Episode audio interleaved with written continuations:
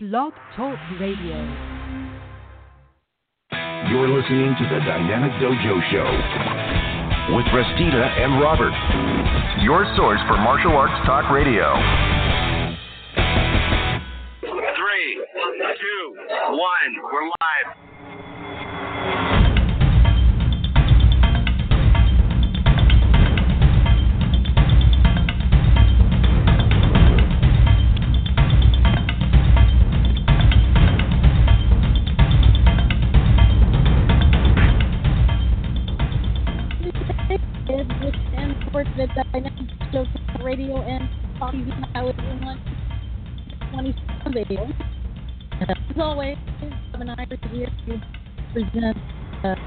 Much of the news of martial arts this weekend that we're going to get on our own. Our news takes over here. So, me here is how you doing? Did you say something to me? Yeah. we're having a little bit of uh, audio issues. So. So, on? There can hear. So what's going on between it must be simultaneously blog talk radio.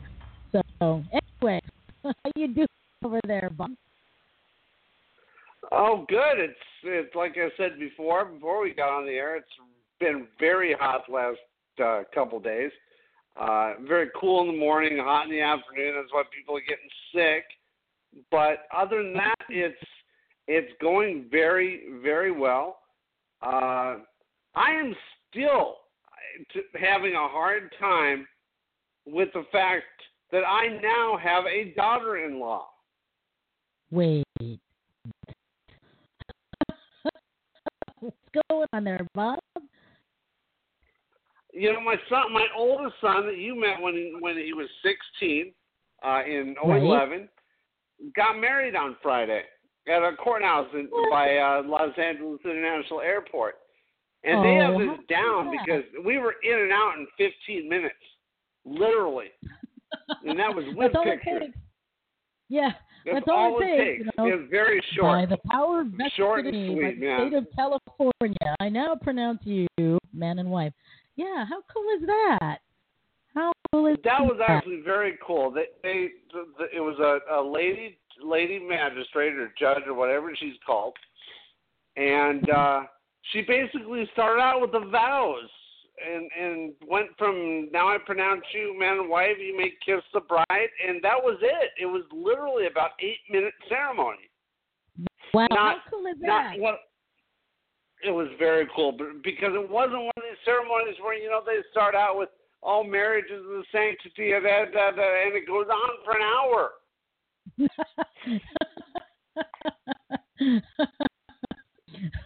Remilio Olieri writes in and says, Bob, like me, is getting old. LOL. oh, thank you for reminding me. I really appreciate that. But my, but that's my wife and kids' jobs.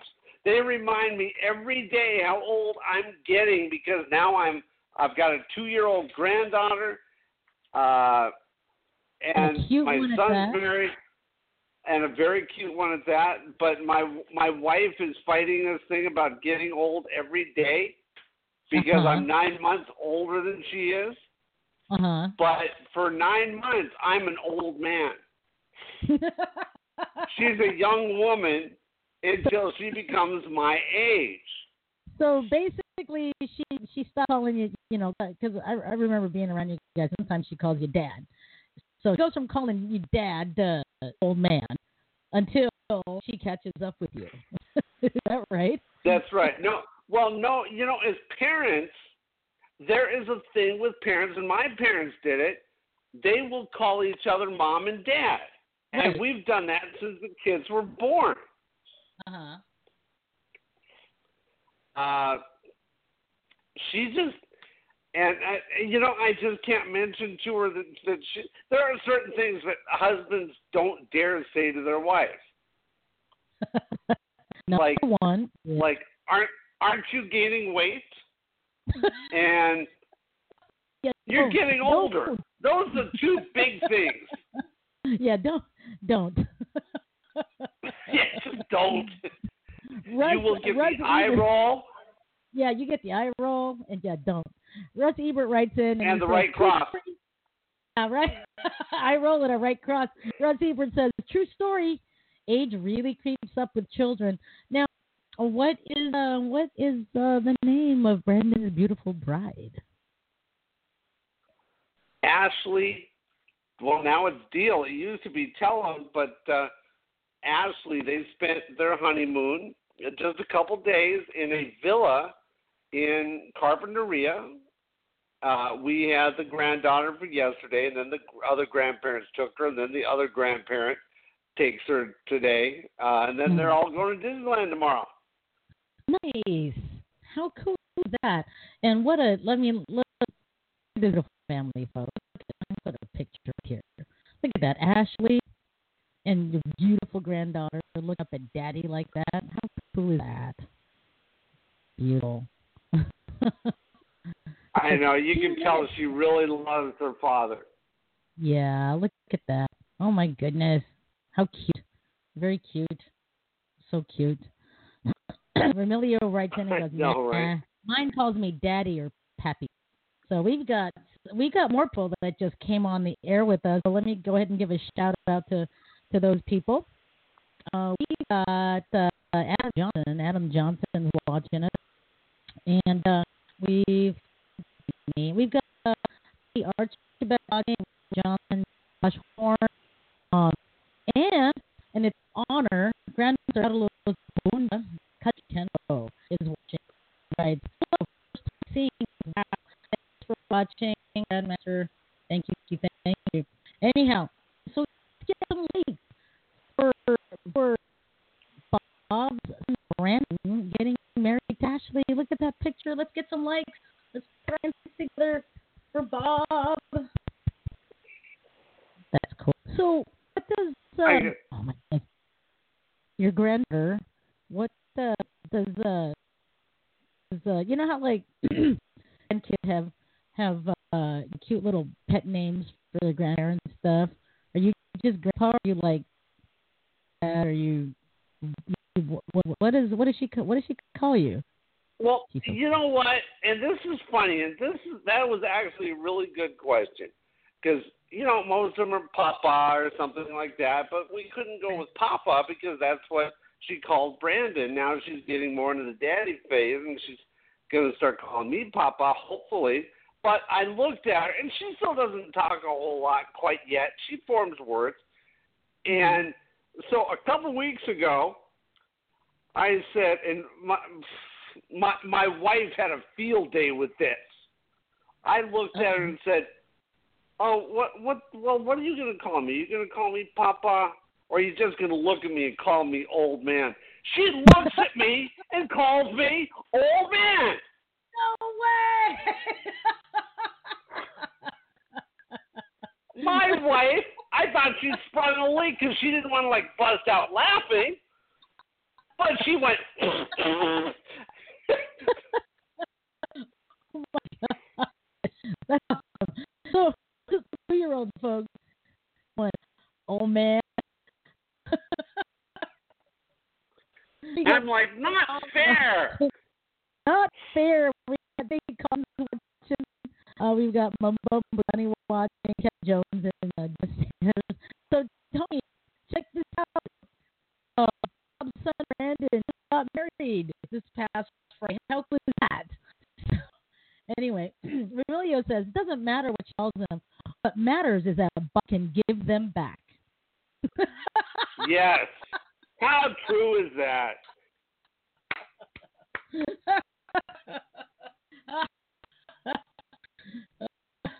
Everyone's laughing at, um, at the story of uh, your grand- Oh, it's Steve, hilarious. A monitor feed, and we're behind like two seconds. So, but they did give a whole bunch of likes uh, cheers for Brendan and Ashley getting married. Um, who else is uh, watching today? We got Heather Hansen. How you doing, Heather? Um, and Huey, right? How you don't want a kid, say it. Don't teach it. uh, yeah, it's hilarious, Russ. I know. yeah. Everyone's putting laughter 30 and and tonight here at the dojo, we're going to ask you guys some questions first. We want some answers from you, and that comes below each for the call because that's much more fun. All right, so we for birthdays there.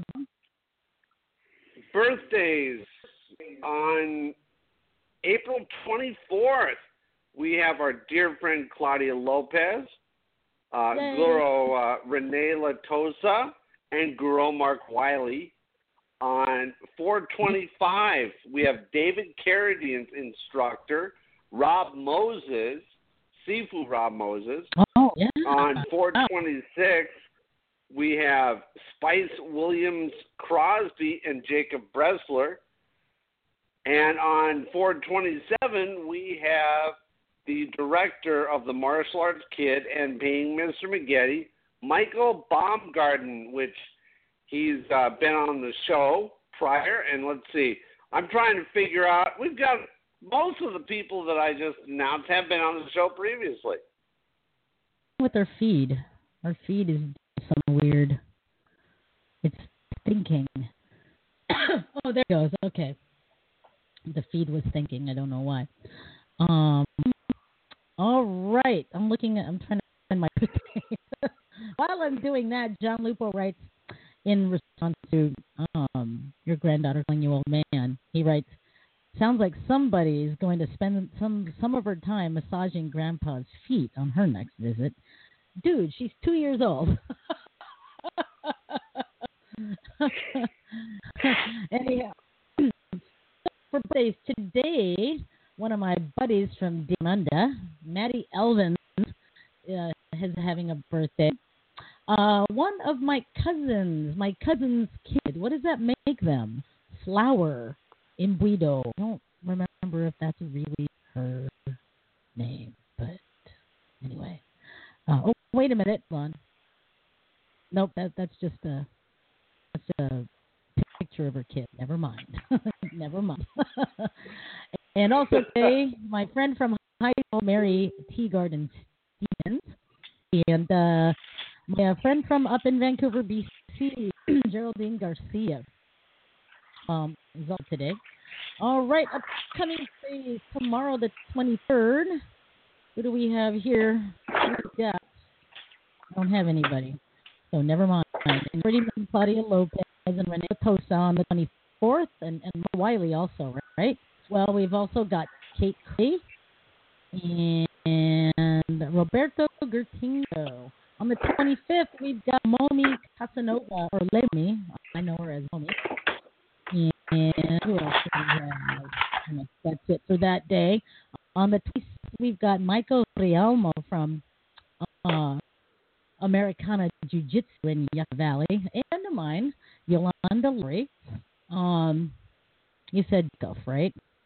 And uh, Karn Junkin Smith. Uh, the producer and the director for um oh my goodness, I forgot the name of the movie, but it's an independent movie that um that I've on uh and uh great person to work with. Just awesome. On Friday the 27th, Grandmaster Chuck Cañete is having a birthday. And who else? And PJ Chi of uh, Metropolitan. That he, well, he used to be with Metropolitan Gymnastics. I don't remember if still is. Uh, and Ryan Burt uh, and Josh Allen. On the 26th, uh, Field is having a birthday, and Marquis Allen also having a birthday. Andrew Lum, Brian Evans, and Laura Granley Kelly. They're all, they're all having birthdays. So for everyone having a birthday, April 20th for the week of April 22nd through the 28th. This tune's for you. I wanna wanna wish you a happy birthday. I wanna wanna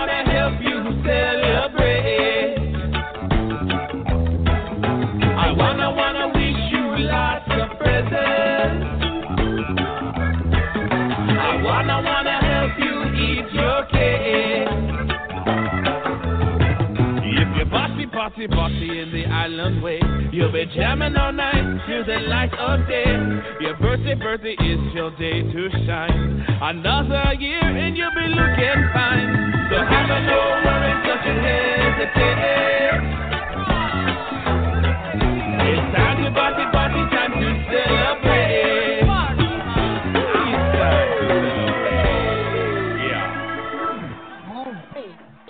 Great birthday weekend. Party too hard. We've got Eric Dutra joining us in the world out there. We've also got Harold Lennon watching and I was watching Tony Tony Collins uh, a little bit ago. He said just pop in and say hi. We don't have math tomorrow. So I'm helping them sit and relax you all how you doing, buddy? He's, he's all touching us. Sifu Tony Hey girl, you doing? Also watching. Um and uh Russ Russ but made it back. Welcome back, Russ. Um also here. Amelia says, Hey Angel. All right. Let's move on. I think it's time for health news. I can't find my health news stinger. No, it's uh, uh. Wait, it's it's uh, announcements. uh, announcements. Thank you. announcements. Yes, yes, yes. We will start with Bob. 'Cause We're going to be pushing this event until it happens. We're going to just keep doing it. Yes, absolutely. There's actually a couple of events that I want to announce. One is uh, going to happen next month. It is the premiere of Paying Mr. McGetty here in North Hollywood, California. So, any of my LA people, come on down. The tickets are $13 a piece, have to be bought prior to the event. It's going to be on Wednesday, May 16th. Now, would they have 82 more tickets to sell for this event to happen? They have till the 9th to sell all the tickets. It's going to happen at the Laemmle, Theater, NoHo 7, 5240 Lankershim Boulevard, North Hollywood, California, 91601. And you'll want to go to tug, T-U-G-G dot com forward slash events forward slash paying hyphen Mr. hyphen McGetty hyphen IDAU. Or else the easier way is to go to tugg.com and search for their for, for the event paying Mr. McGetty. Uh, it's a good movie. I forget where my wife and I saw it the first time, but it was local. Mhm. Now the second event, and we're gonna, like Rusty said, we're gonna push it till it happens, is Dragon Fest. Dragon Fest is going to take place on August 25th and 6th, 2018, at the Pickwick Pickwick Gardens, located at 1001 Riverside Drive, Burbank, California 91506. Now, a couple different things have happened uh, with Dragon Fest this year. All children for Dragon Fest on the 25th are free. What? We've gotten enough grants and sponsorships where everybody 17 and under is free. Everybody 18 and over, it's a $30 fee to get in. And now the event happening on Sunday the 26th is strictly for adults, and it's going to be a seminar day. You can take up to, oh, I, I for, forget how many seminars. I think they're going to have like 15, Mhm. like three an hour for five hours. Wow. Uh, you're going to have Don Wilson, uh, Benedict Kiedis. It's going to be amazing. Now, Dragon Fest, we're going to have Michael Jai White, uh, Matthew Moy from Two Broke Girls, uh, demos like you would believe, cultural dances, etc. It's going to be an amazing day. Booths, uh, you know, Keel Instruments will be there, uh, which Nick Papadakis. We're going to be there.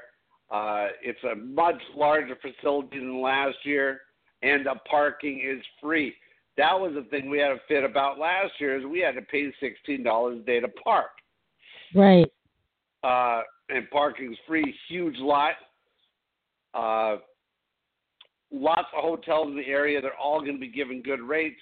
We've got the Holiday Inn, Spring Hill Suites, Hilton Gardens, uh, Ramada Inn, Holiday Inn, Marriott, etc. Nice. All those are going to be given great deals. So it's going to be a blast. We've got people coming in like Janie Larkin Miser coming in from Kentucky. Uh, I, Hey. I'm trying to talk uh, Sifu Lee in to, to coming down from Seattle and maybe doing a, a wushu demo, That would be cool. which would be really awesome. Yeah. So it's going to be a great time. Come one, come all. Come one, one come of these all. days- One of these days, Tony, you're going to have to make it down for it too. We got Donald Juan, Juan watching, and Bobby Edmonds, my Doce Pares, Filipino martial arts brother. Uh, Dan Rosso is uh, watching, and he writes, "Would you all consider opening a dojo in Springfield, Montana? Wait, Missouri. Wait, hold on. M O? Is that Missouri? That's Missouri. So what's Montana? Is that M T? M- MT, yes. Yeah. So he writes, "Would you all consider opening a dojo in Springfield, uh, Montana, Missouri?" You know, I don't know. I don't know. No. Tell me when the weather gets better. I know. We'd be Bob and I would be more than happy to come down to cover an event if anyone wants to bring us down. Right. During the summer or spring. Yeah, exactly. I'll come down for the seminar. And that, that reminds me, I, I'm just putting it out there. I'm, I'm finally opening up my schedule.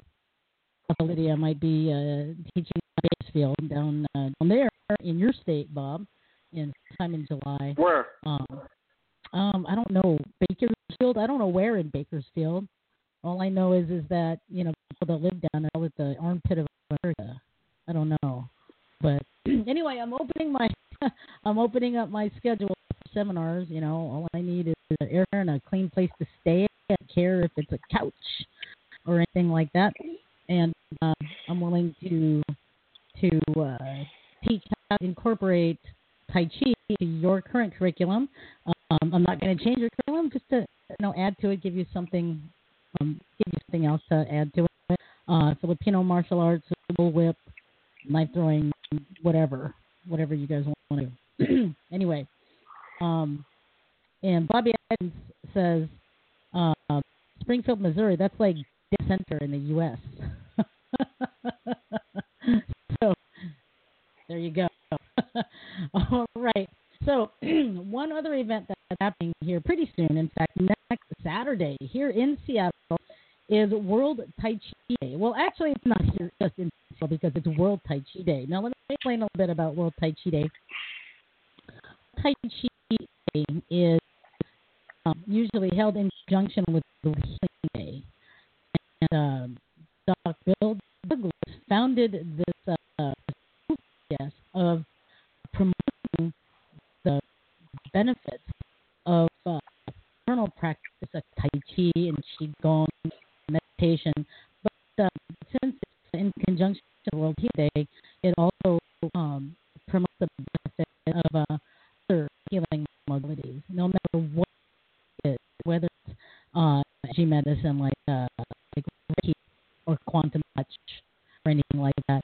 Um, so promotes the uh, the benefits of uh, treatments like massage because strong massage therapy is considered a real. It is, folks. For me, it is. Um, but the World Chi Day is celebrated all around the world, and uh, ever since it started, forget how many years. Ever since it started, I've held events in Seattle, and uh, this weekend, 28th Saturday, be different. I'm going to be holding a free event um, at the Seattle Chinese Garden in the courtyard at 10 a.m. Pacific time.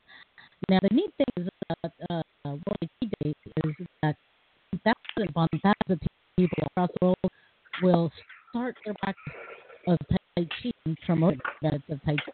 Song. Um, that's the thing that they at 10 a.m. their time. So the whole goal here folks, is to send wave healing, so to speak, all around the world, 10 a.m. your local time. Um, so here Pacific time, Chinese and uh, Chen style Tai Chi will run ball. We hold the Cal Athletic Park. So, so all be with cereal. Um, Ivy, I think, is also using um, where it's going to be. Somebody here, see Willis, if you're, you're, you're listening, um, if you happen to know where Kim is going to be holding their event, let me know. Um, and see Willis, you can see. So, anyway, so that's it. Oh, yeah, students must watch. Hey, hey, Mo, how you doing? So, Rusty goes, yeah, Dreamfest Network, people up when events start, boom, Mojo. I like that. I like so. Okay, Roy Day next Saturday in conjunction with World Human Day. All right, that's for in some you have more. You have any more, Mr. Bob? Is that it? Um, that that is it. That was the only thing I could hear you say. Oh, okay. All right. Well, in that case, let's go to health news.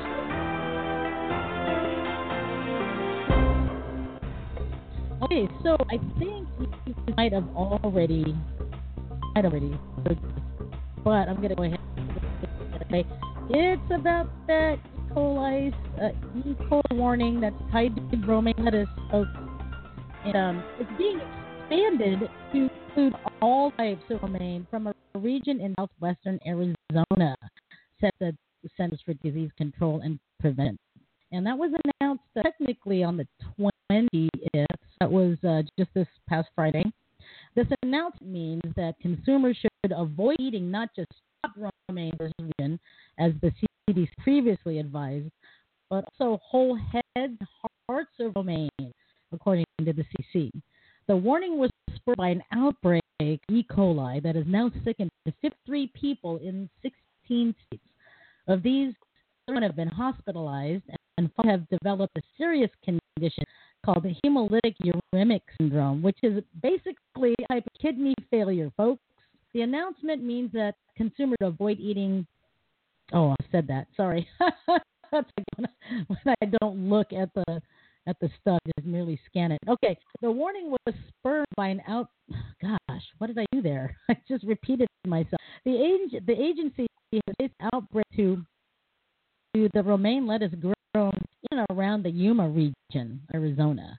Initially, the CDC said the outbreak was tied to chopped romaine lettuce, but uh, the agency has learned of several people in Alaska, Alaska of all, pe- of places, who fell ill after eating whole heads of romaine from Yuma, Arizona, which led health officials to expand their warning. So far, no specific grower, supplier, distributor, or brand of romaine tied to the outbreak has been identified.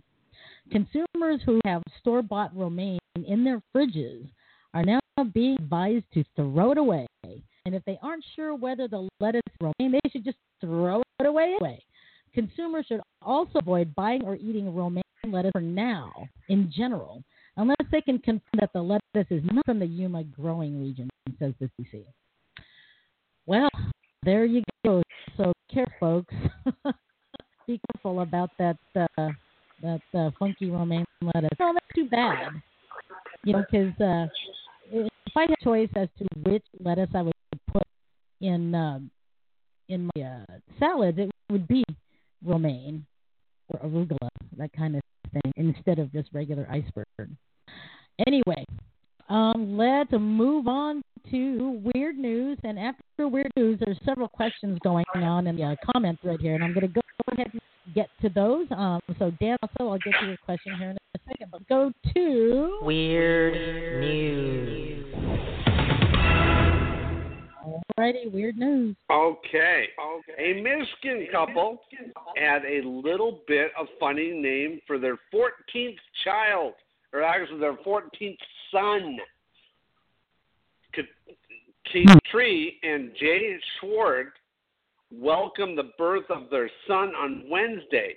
Jay said they decided to name him Finley Sheboygan Schwandt. The name doesn't appear to have any ties with the Wisconsin city. It's inspired by a tale his father in law told them about a Native American chief who was the father of many boys. Jay Schwandt Hmm. said the chief believed his child would be a girl. When the baby was was a boy, the chief named him Sheboygan, for she is a boy again. Oh, that's interesting. Huh. Okay. She is a boy again, She's a boy again. I get it. Okay. That's That's weird. Uh, there's no chance the couple will have another child, Jay said. Though he's made similar statements before. this re- realistically is the end of the road as far as making babies, he said. How many times has he said that? Did he say that on number 10? so Bob, so Bob Evans writes in in response to the uh, uh, rain warning. He says, "See, this is just an, another example of Big Veg trying to control the narrative against McNuggets." So there you go. and Bobby goes, "You know that kid." The kid is gonna he's gonna his ass kicked all through high school. Yep. Oh, we we, uh, we have another announcement from Russ Ebert. He says on May 5th, Nagoya Castle will have its annual martial arts demonstration in Nagoya, Aichi, in uh, Aichi Prefecture, Japan. Woo! You know what? I you know what? I, I want to go down there and and see that. I also want to go to the Yabusame Festival. Um, yeah. So anyway, Bobby goes. There's no chance council will allow allow him to ever name a child again for sure. Marcy Clum says, "Ha, that's weird. How you doing, sis?" Marcy Crum's watching. Bethany Reese is also watching. Hi, Bethany. Tom Peoples, another one of my Doce Pares, is watching. Brian Bacon just came on. Cam Town just came on. Tommy Bogeski is here. How you doing, Tommy? Um, Hey, Tommy. those are the new people that have joined. Mike Blackburn just came on. How you doing, Mike? Good to see you. All right, let's go to where I don't know where entertainment news went. I lost my entertainment news. I'm just losing everything. Yes, yes, yes. I still can't find it. Where is it? There we go. Okay, oh. let's do entertainment news. Here we go. Yeah. You know, I I thought the worst thing that American Idol did was take Okay. that year break by saying they're going to cancel Uh-huh. and then come back. Right? So Ryan Seacrest says he loves American Idol. He makes that perfectly clear and he doesn't seem to be sweating the prospect of the show not returning next season. Ratings ratings be damned, he said. So they took a year off, they came back, and the ratings sucked. They Aw. should have either stayed off or never went off. Aw. Uh, we got the Idol host leaving Ebaldi restaurant in Beverly Hills Friday evening and asked if he's concerned at all about the revived singing competition struggling to attract viewers. Doesn't seem like it because he knows it's a great show. Ryan says he hopes Al returns for another season, or eh, I'm sorry, AI returns for another season, and it should should be noted it's still performing well for ABC compared to the same show slots in recent years. So they're not doing so hot this year because they left. Yeah. Huh. Hmm. All right. So what do we got here? We've got um. oh, that's it as far as uh, Okay, okay, I got some constructive criticism going here because I'm a moron. huh? You wrote me a note. This is what's so funny. I found this note. Now, you know how we read copy from top to bottom, right? right. So, because I'm a guy and I don't read ahead, I don't read instructions, I don't ask for directions, I barely know how to tie my shoes. Rusty writes me a note at the very bottom of the page that asks me a question if I can help her with something that has to do throughout the entire show. If I didn't read that, just happen to read it, I'd be screwed. I almost, I almost forgot about that, dude. I know. Now, if it was at the top of it, or if she would have texted me, I would have seen it. But it's at the bottom because you put a picture that appeared on Facebook this week at the bottom of our notes. That's the only reason I saw it. Yeah. Whoops. well, now you can help me. now I can help. Now you can help. All right. Russ Ebert says American Ninja Warrior is much better anyway. I like that one too, Russ. Absolutely. Right, right. All right. Let's do this. Let's um. Why don't we go ahead and uh, take short. When we come back, we are gonna start the Q and A over here at the dojo. and We're gonna be asking you guys some questions. So don't go, folks. We'll be right back after this. Hi, I'm Ryan Seacrest for RADD. Over 300 people in this country are killed every week by a drunk driver. That's the equivalent of two 747 plane crashes every single week. And the problem isn't going away unless we all do our part to stop it. So if you see someone who's about to drive after drinking, get the keys. Don't leave it up to anyone else. Friends don't let friends drive drunk. A public service announcement brought to you by RADD, the National Association of Broadcasters, and the Ad Council. This is Chicago style hot dog here. I'm not feeling too good. Turns out, along with all the other bad things my cholesterol does, they say it's a risk factor for strokes. Strokes? Sheesh. Good news from National Stroke Association. Exercising, eating right, and asking your doctor about medicines that can help lower your cholesterol, like statins, may reduce the risk of a first stroke. And if you've already had a stroke, it's even more important you lower your cholesterol. Lower your chances of stroke by controlling your cholesterol. Visit stroke.org today. Packers. Vikings. We come from different places. Uptown. Downtown. We come to different conclusions. Half empty. Half full. But when we live united, we make a real difference in the building blocks of life. Children succeed in school, families gain financial stability, the health of our neighbors improves, and suddenly so do our communities. Real change won't happen without you. Live United. So give, advocate, volunteer, live united. Sign up today at liveunited.org. Brought to you by United Way and the Ad Council. Greetings and welcome to the world's first and only Martial Arts History Museum. My name is Michael Matsuda. I'm founder and president of the museum. Designed as an educational facility, the museum is a fun place for young people and visitors to experience art, history, culture, and tradition and its relationship to the martial arts.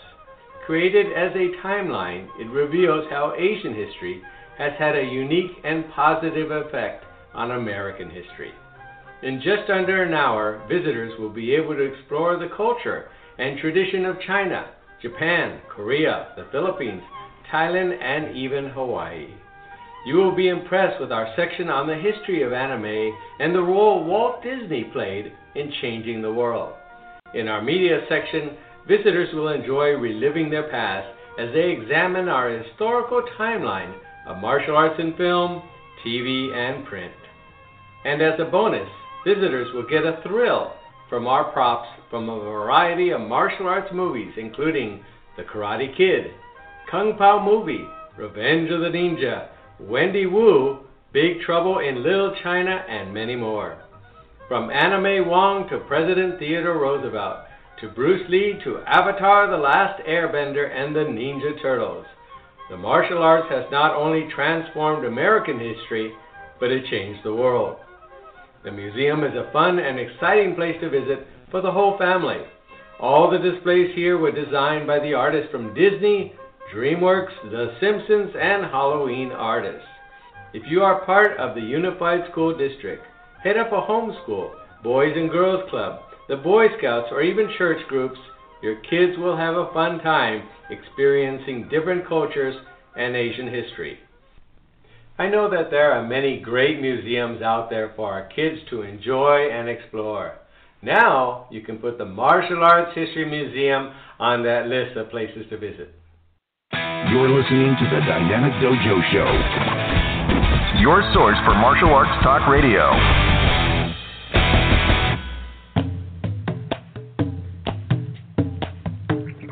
Alright, and we are back. So if just Dynamic Dojo TV with Christine and Robert.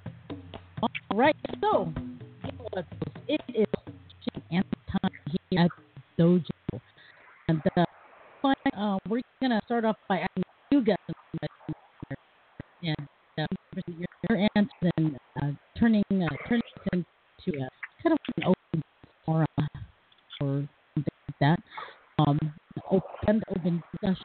Uh, you can also ask other questions. So, and I are going to as we go along. We'll see. We'll see how, we'll see how that goes. so, I not mess up. All right, so let me get my uh, notes up here real quick. So, first question for our listeners, you're typing fingers ready, or just a call 347 677 0699. phone number's been above my head this whole time. You guys should have memorized by now, so give us a call. I'd love to hear from you. So, question number one What was or is the hardest part of your personal martial arts training? Repeat that question again. What was or is the hardest part of your martial arts training? So while we're waiting for everybody answers to come trickling in for the phone lines to start going the hook, hint, hint, and talk to people. I'm going to start with Bob. So, Bob, what do we? Uh, what, what is or was the hardest thing that you uh, done? Well, at the beginning, it was the physicality of it all. It was funny because today I saw a picture of a traditional older Chinese man saying, "You're complaining about horse training." That or you're complaining about horse stance? That means somebody needs more horse stance. Exactly.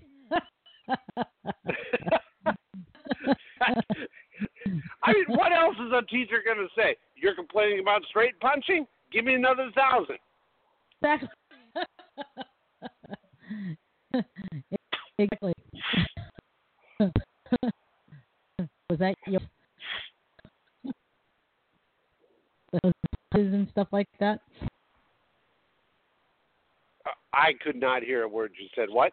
Was that hard part of your martial training? That that was, I think, at, at first that was the hardest part until I got used to it. Uh, of course, now I have a herniated disc in my back. When I I was I was training really hard, I was doing a lot of leg presses, and you know I went to my physical therapist one day and said, I don't get this. You know, I worked out so hard for so long, and now I'm getting old and fat.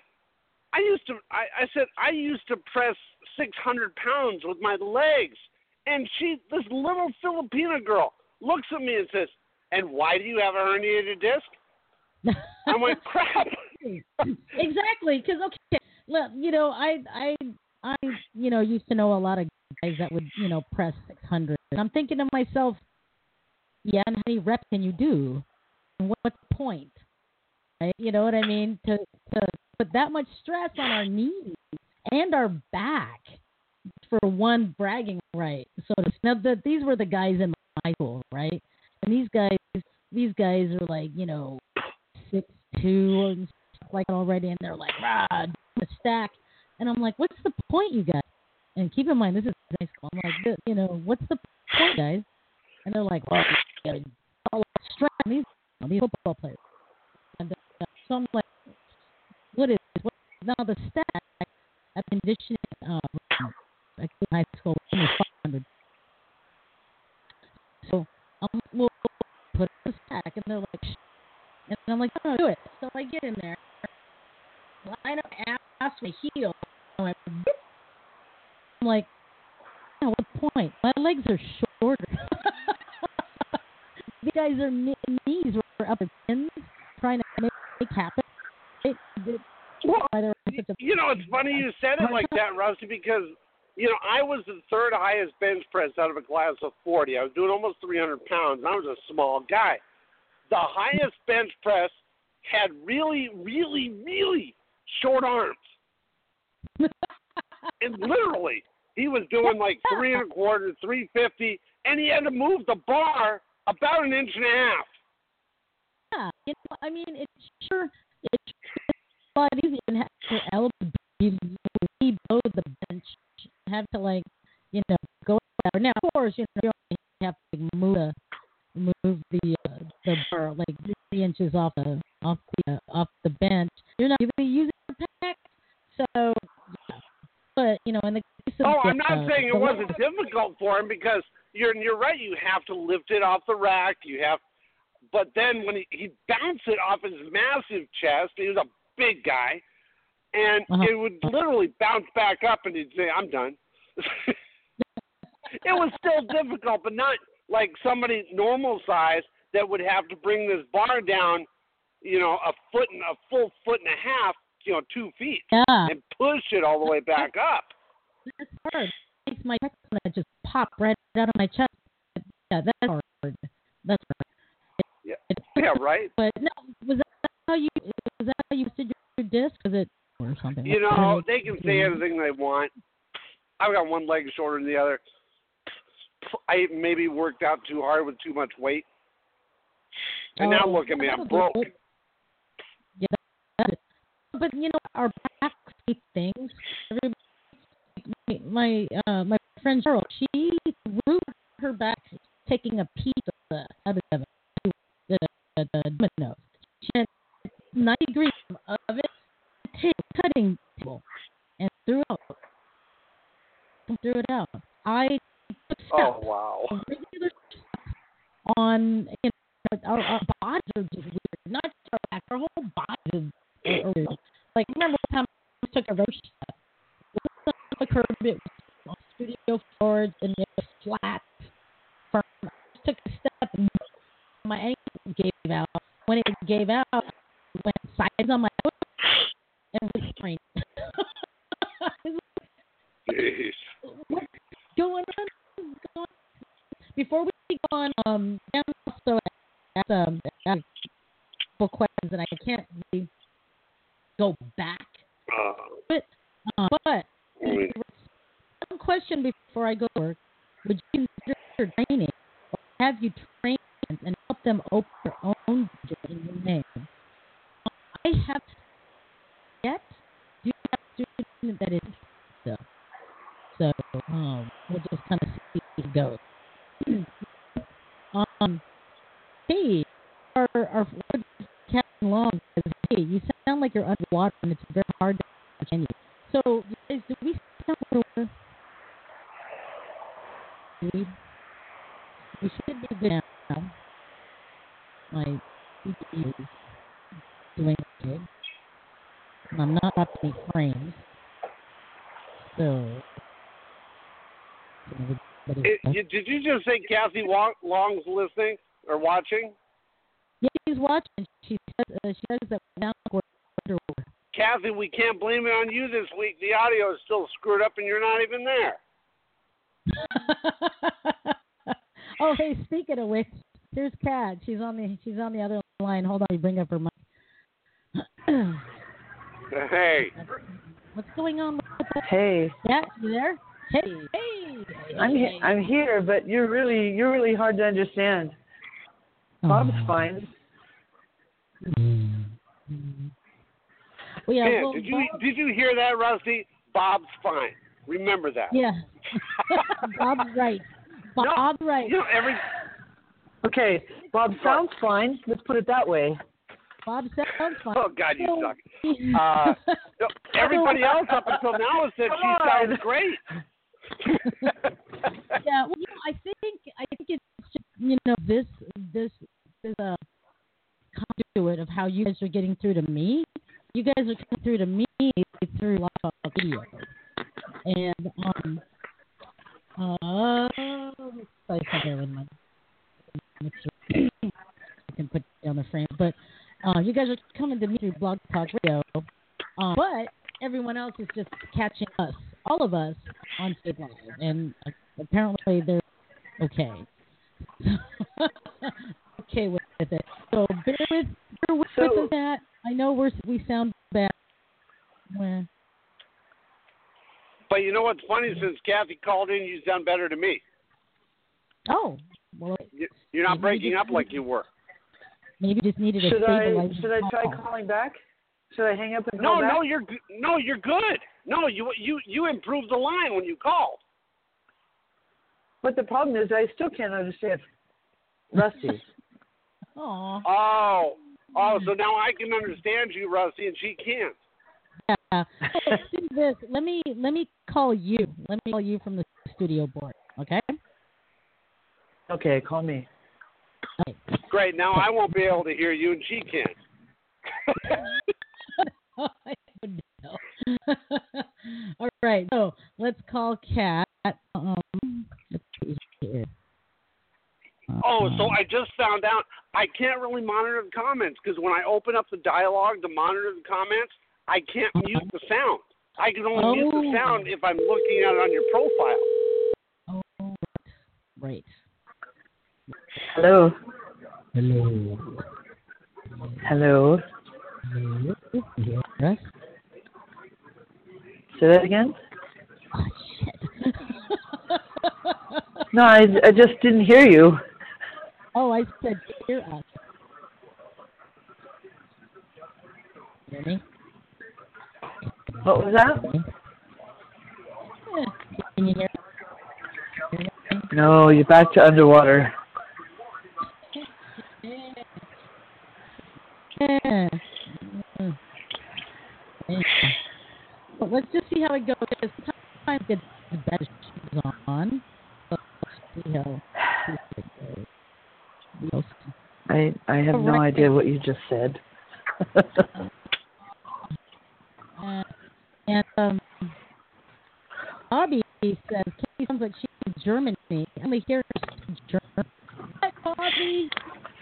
What's going on? Those everyone fine on, on Facebook. Hi.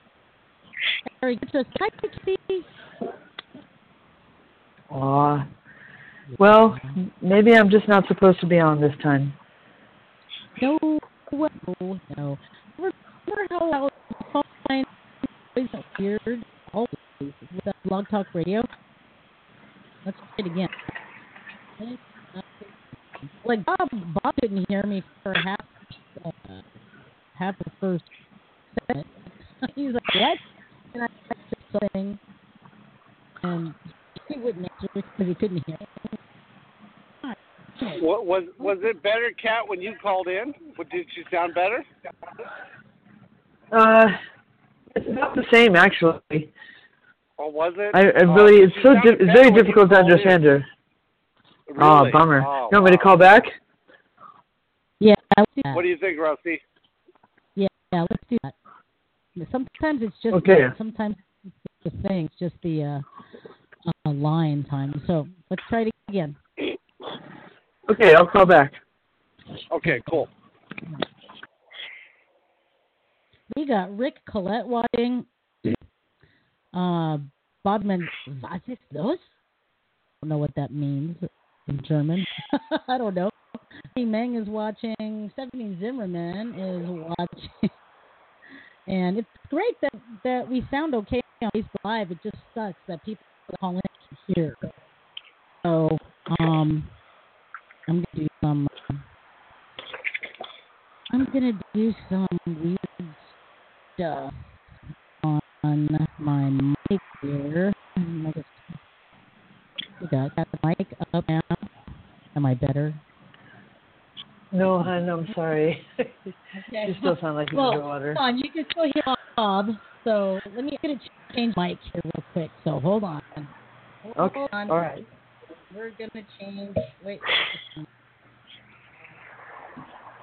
Um, where's my other headset? Hold on, don't go away. Um, John Lupo says, "Damn it! I was rubbing muscle cream on my ankles and accidentally my eye burns like hell." Sorry, babe.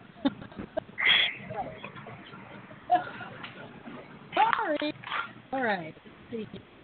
All right. So we need to we need folks to call in to see what's uh, going on. So the hardest thing, the hardest thing about your martial art training.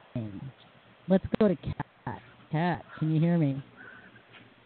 Uh, you said something about martial arts training. I don't know what you what else you said. Yeah, yeah, Kat. She wants to know from your perspective, what is the hardest part of your martial arts training, either current or in the past? Well, I think probably the hardest part is um, doing the work outside of class, doing your quote unquote homework. And I find that, you know, there are those who have the discipline to do it and those who don't. But I, I knew for me that if I didn't, it would just show in, in my tests or it would show in my class or it would show in my fights, especially. Um, it was on top of everything else that I had to do. There was a crap load of homework that I had to do on my own, and that was, you know, it just took a lot of time out of my my life. And I think sacrificing, just just sacrificing everything that I love to do, everything I love to do, just so that I could do the martial arts and or kickboxing. Um, that was that was pretty hard. Worth it, absolutely worth it, but it was uh, very difficult. I had literally no time to myself. So and that's a good point, Rusty, because that's that's we have that problem with a lot of the students and ourselves, and and I think that's probably, and she's right, that's probably the hardest part of the training. You know, I was going more for the physical, but I think she's right. The discipline is probably the hardest part we have to deal with. Exactly. Exactly. Russ Ebert is ode discipline. Am I, my, can you still hear me? No. Barely. Damn it. Damn, I don't know what you said, but I, I don't get. I, I didn't. Everybody on Facebook, because I think it's. It, you know what? I, it, I'm gonna blame it on Blog Talk Radio because. all right. It's been like you know, I. I mean, I can remember. Oh, go ahead. Oh, go ahead. I was just gonna complain about Blog Radio. Darn them. Darn them. I I can remember times when when I was uh at the end of class when everybody went home, I had to stay and jump rope for 45 minutes by myself. What? So my trainer would leave, he'd lock me in the gym, and I'd be there for 45 I had to jump rope for 45 minutes at the end of the day before I went to bed. But I couldn't go home to do it. I had to stay in the gym and do it. And then go home. And luckily I was only a half a mile from the gym, so I would just walk home. But it was things like that. You know, I had to throw why? Because it would build up my calves and my cardio and my coordination and and um it was what I had to do along with all the other uh tasks that I had to do that none of the other fighters had to do, oddly enough, but I did. I did. But you know, look where it look where it took me. So I I can't complain. You couldn't get home. Yeah, why No. couldn't you do it at home? Uh because he was a control freak, so yes. Ah, I, mean, I, I don't know. Yeah. Well, I had to do it wherever you told me I had to do it. Wow. Yeah. I mean, it was so many things like that. I mean, I had to do a thousand push-ups a day. So I'd break it up in ten sets of one hundred. I don't know what you said, but and it was just I mean thousands and thousands of crunches and and punches and kicks. I mean thousands on the bag. It wasn't just a hundred here or five hundred there. It was thousands I had to do on the bag, um, especially in rounds, and I had to get a certain number in in, in the round. And you know, if someone's there counting, there's no cheating. Right. there's, there's just Yeah. no cheating. Right. Oh my goodness. Look where it got you. Yeah. Yes, I'm very grateful. Very grateful. Now, Edmund um, writes in and he says the hardest part of my training changed as I got older. When I was younger, I wanted was more katas, whatever the next rank. was. When I started teaching, I realized the depth of knowledge is more important than. I lived in Indonesia to better understand the concept of that. Now, I would say it's tolerating 16-year-old TKD which means something to online.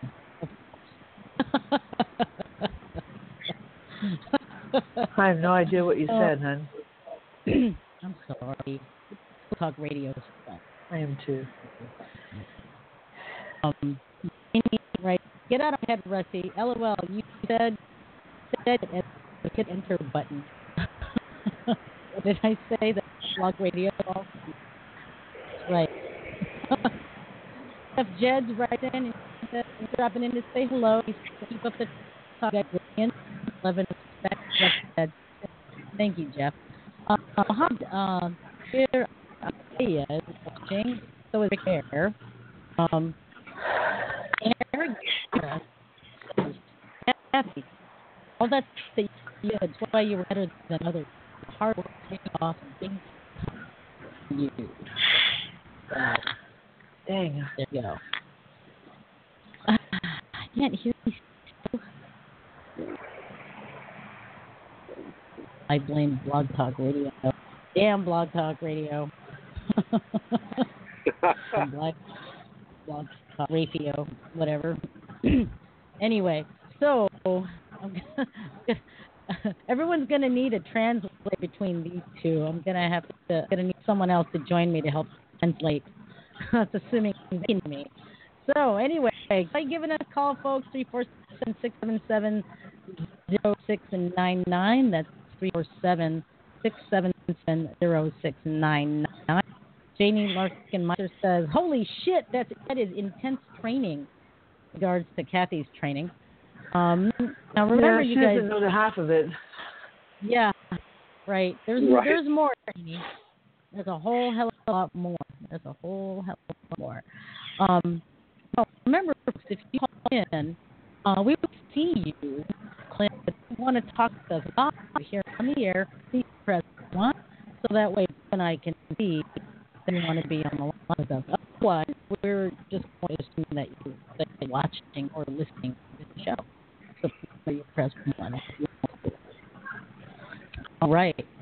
So, uh, want to answer that question about the hardest, or what is, or what was hardest thing in martial arts training. Uh, go ahead and ramble or give us a call. Um, let me if uh, press one. Nope.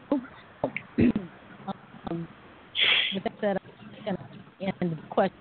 I think answering it in the in the a little, but for me, uh, hard part of training wasn't necessarily the the physical part because the, the physical was you know, uh, Sir Yi Hong kind of hard. Um, okay, that's enough you know hear parts of me. That sucks. That sucks. He's like, um, I can't understand you. I'm going. I'm going now. It only snips of a word or two. Wah, wah.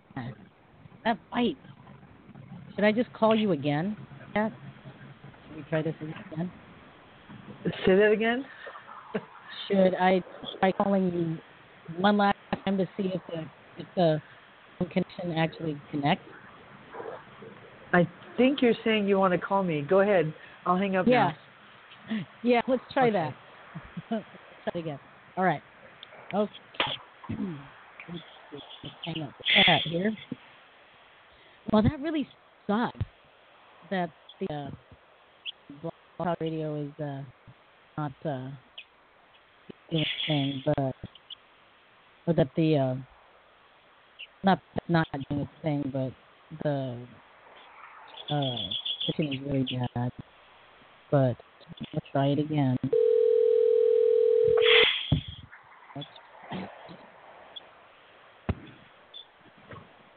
Hi. Can you hear me now? Ah, no. No. Mm. Okay. Eh, well, um, shoot. Yeah. Sorry, cat. Yeah. I wish I knew what you were saying. I'm so sorry. No, it's okay. It's okay. It's uh, I blame talk radio. You know, if we were all on B Live, it'd be fun. yeah.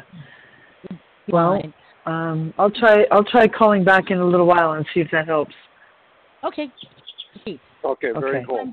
It's time. Okay. Sometimes Thanks, guys. Thanks. So Love you we'll guys. be- Bye. you. Bye. You. So we'll be here back from Kat in a little bit. I'm just having trouble with uh with the uh, connection through Blog Talk Radio um, Avenue. Now, Bobby writes in in regards to what's the hardest thing you've uh, that you've ever done, and he writes like most young men in the martial art, I was maybe a little infatuated. This was a this is not about the hardest. He says like most young men in martial arts. I was maybe a little infatuated with Kathy Long in the late 1980s, early 90s. I actually paid to watch her take apart Kyoko Miyazaki like she was made of Legos. It was so awesome. I remember those abs she had. I also remember an article on Black Belt, Black Belt magazine did on her training regimen, and she would and she would kick them back, and it would crunch almost in half.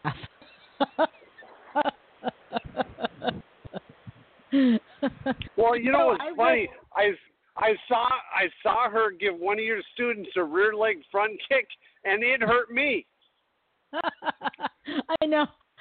Poor John ended up in the bathroom almost. I kicked, kicked his ass right into the bathroom.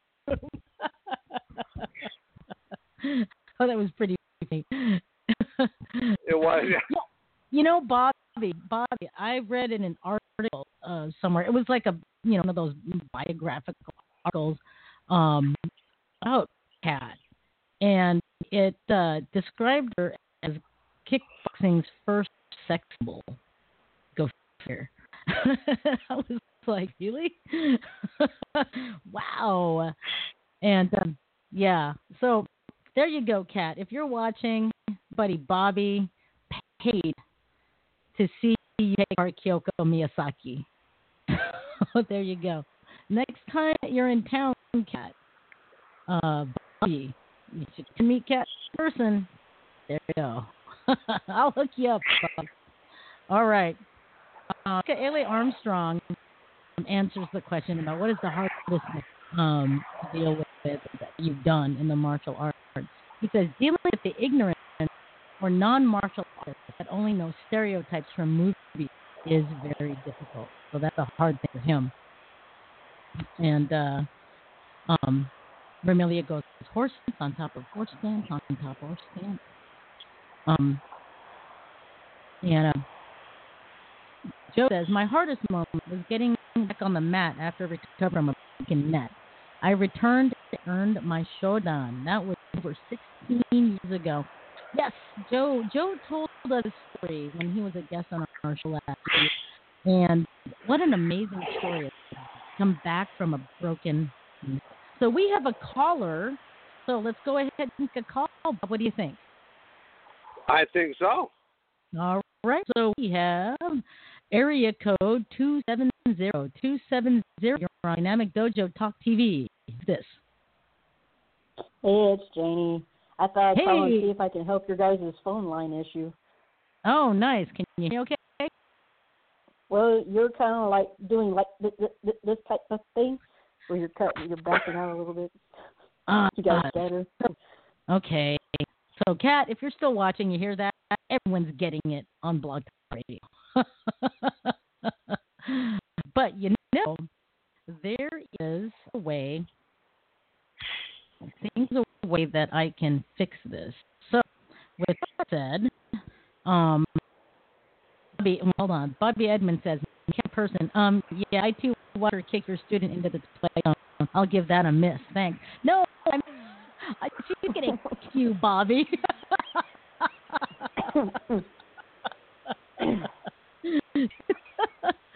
Bobby, she's not gonna kick you into the play zone. You get to meet her.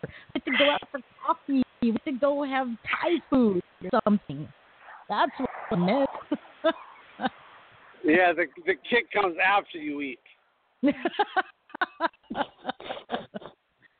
Seriously, Bobby, no, you should you should come out and dinner with us next time she's uh she's in town. Seriously, man. anyway, um, right, so I think I have a way to fix this, you guys.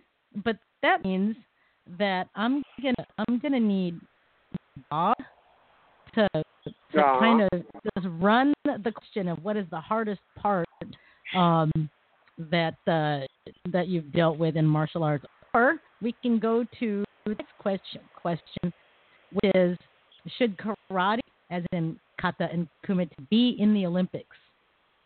Yes or no? If so, why? If not, why not?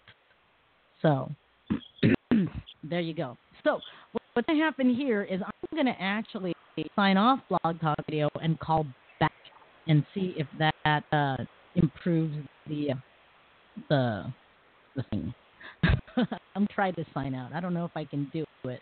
Um, but uh, let me give the let me give the mic over to Bob, and uh, he can uh, go through uh, go through those two questions real quick. I try to figure out how to get out of here and then come back in. So go Okay, ahead, Bob. why don't hang up and call back? Okay, should karate, kumite, and kata be in the Olympics? Uh, yes, I think so. I, you don't think so? No? I do. I just heard a no. No, I do think so. Okay, wh- why do you think that, Janie? Because there's more to what martial arts does than just fighting. I mean, I know that uh, we have taekwondo in it, and to be honest, I don't like it. It looks like a really bad. It looks like a bad soccer game without the ball. And I think we need to show off the precision.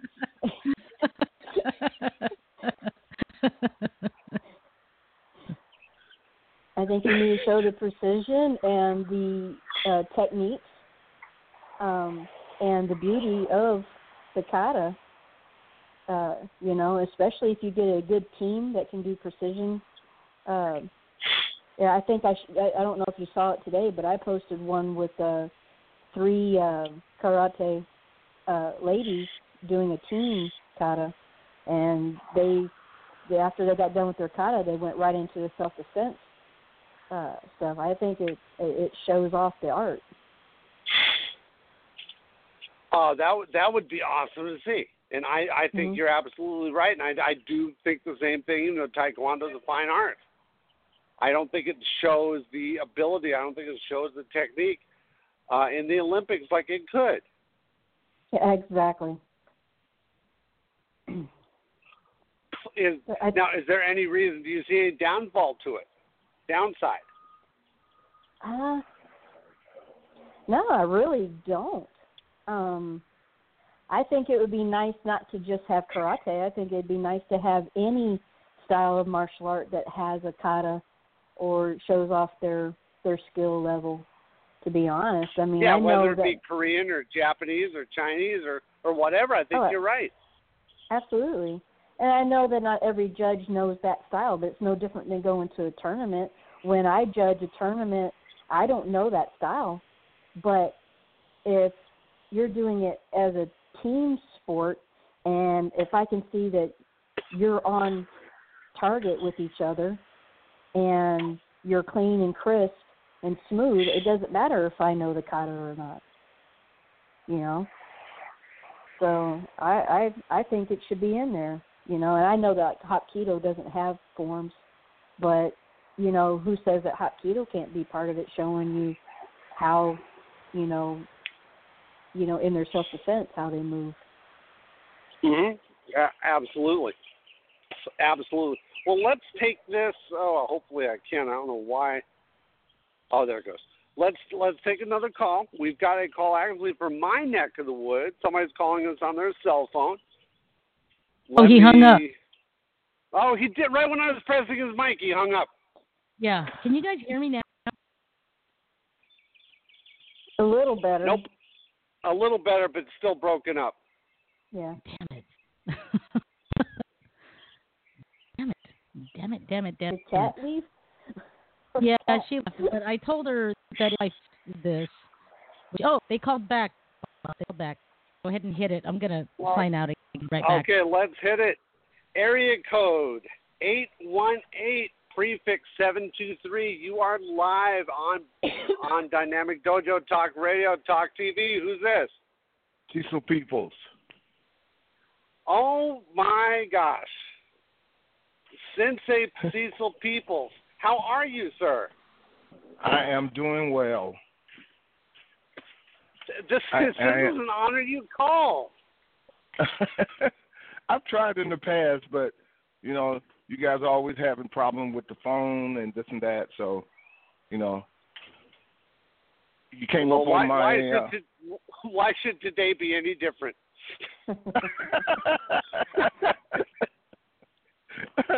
well, I just wanted to say hi, and uh Oh, she was ask she was asking a question about what's the what was your hardest part about learning martial arts, and I wanted to answer her.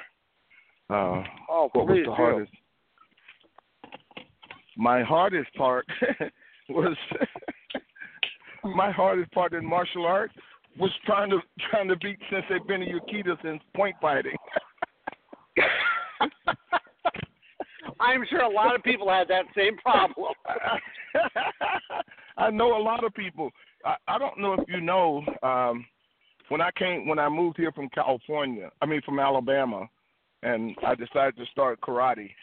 Uh, I met Sensei Benny, and he was 14 at the time, and I was 18.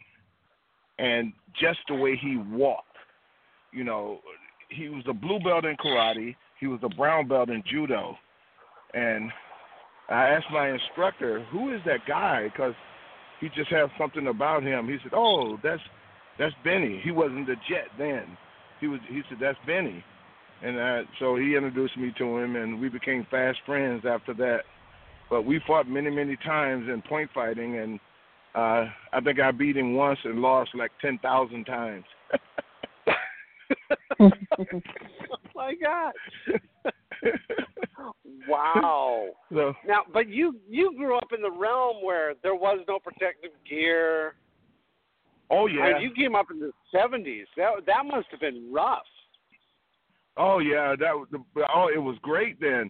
I, I remember one time when the pads first when Jhoon Rhee first came out with the pads, and I asked Mike Stone, uh, is they going to allow the pads in his tournament? He goes, yeah, because we have to. He said, but when you use those pads, there's no risk involved anymore. You know, you can ju- you're just swinging. You know, anytime a man put gloves on, whether they're gardening gloves or snow gloves, he think he can fight. He think he can box. You know, so when the pads came out, it it just took away all the. For a long time, it took away all the the style and grace out of uh point fighting. And then, you know, like everything else, people got used to it after a while. And but uh, Sensei Benny was was already on top of it when we were everybody else was struggling just to figure out how to throw a jab. You know. So that was my hardest part.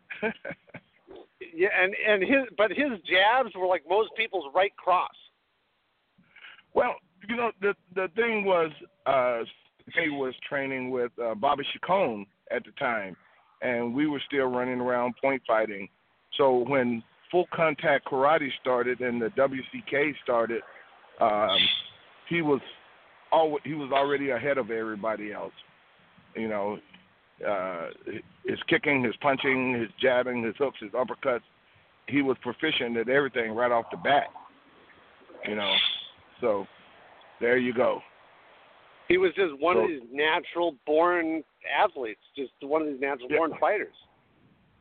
You know, the, first time I the the first class I saw him in, uh, he was doing what is now a jump spinning back kick, and I, I, you know, you turn completely 360 degrees, and you know that that, that I mean 180 degrees, and uh, that, I was like, what the hell was that? And I asked my instructor again, go, what was that thing he just did?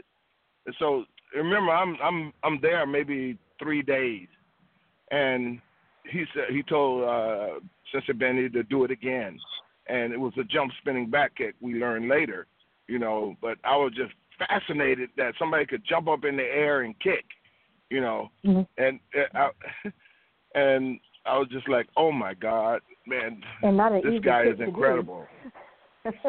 I'm sorry. and not an easy kick to do. Well, no, it was it was at the time. that was a Yeah, white belt. for him. but but not for not for Benny. It was you know he he created stuff as he was going along. You know, uh, things just came naturally to him, and and uh, you know his his brother Arnold.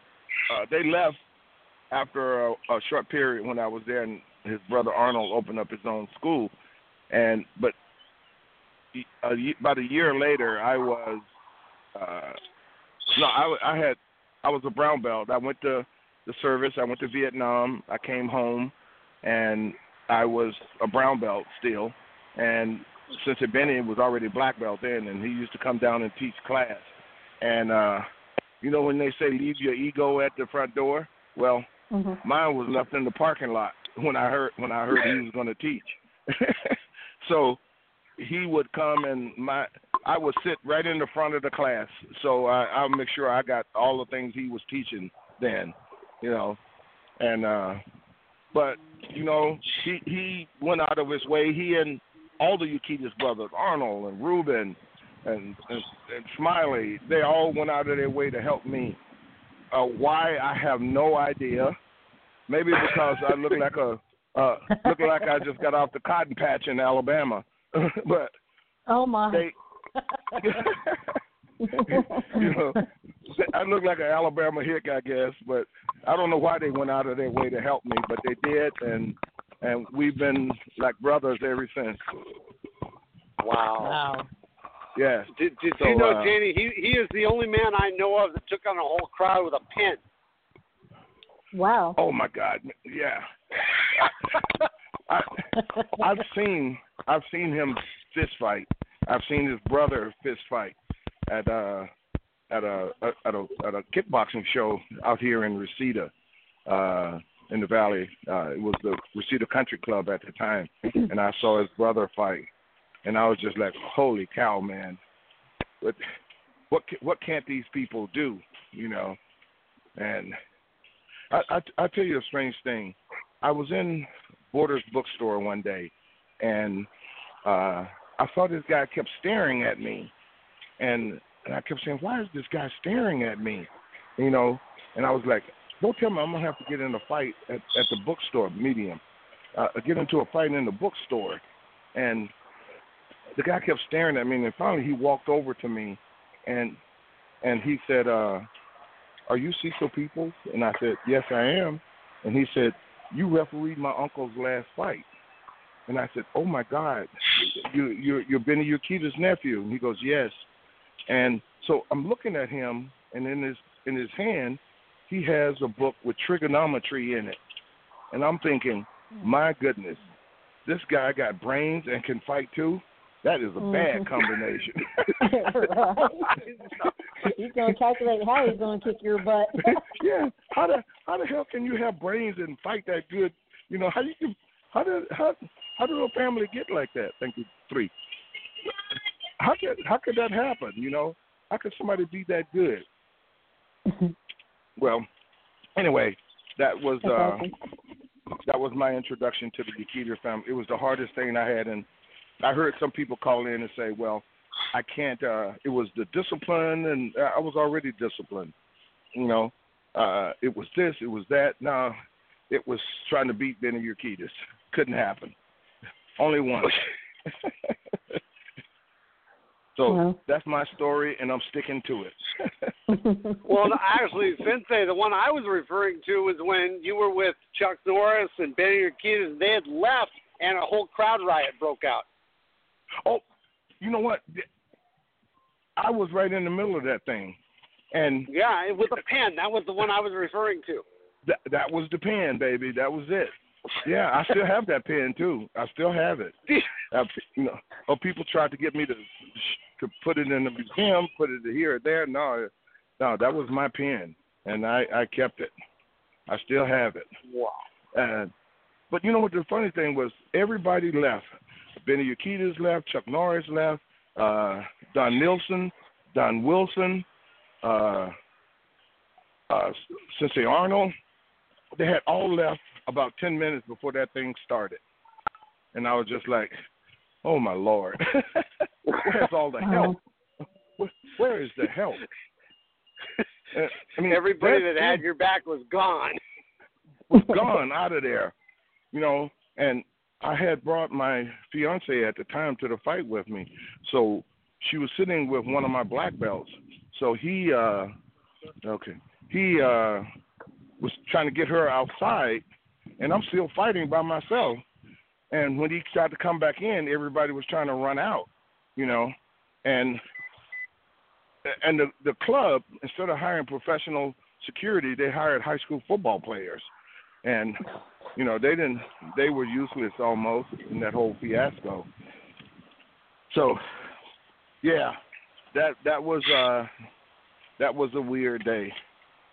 That was uh you know the next morning the next morning I got up um it was so many people coming at me good that's why I don't carry a gun cuz if I had had a gun I would have shot somebody that night and then you know that would have been a big mess you know but the next morning I didn't think I got hit very much you know and the next morning I went to get out of the bed and it felt like a, a horse had kicked me in my bed you know and I think somebody hit me with a chair, and the chairs were steel steel chairs. The the legs were steel, and I think I got hit with one of those, and that's what I think that's what hurt my rib.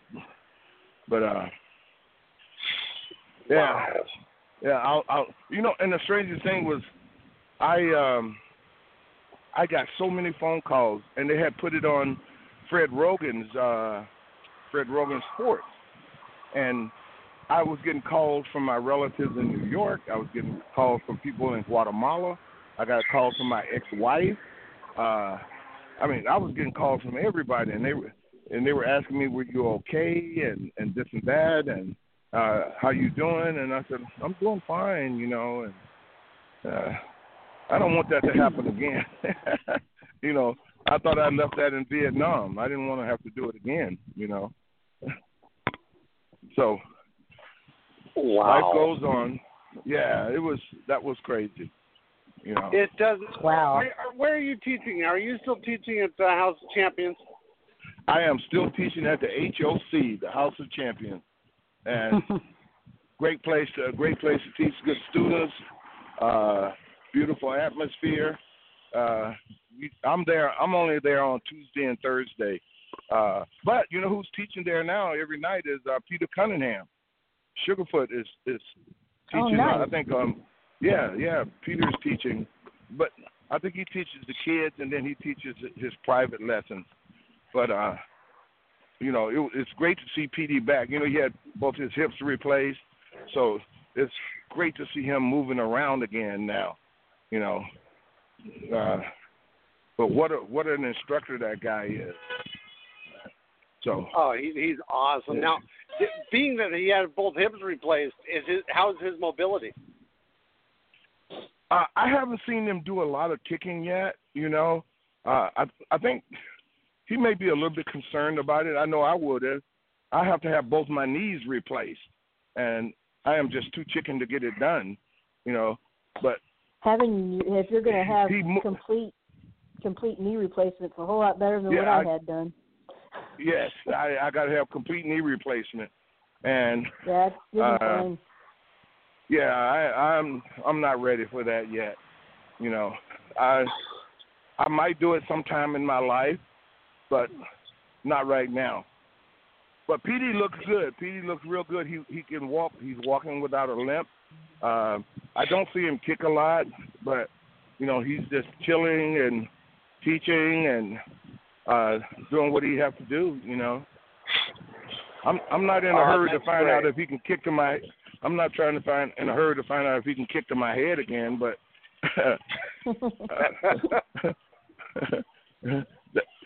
so What an Anyway, awesome that's guy what- too. He, Peter's one of the nicest guys I've ever met in the in the martial arts.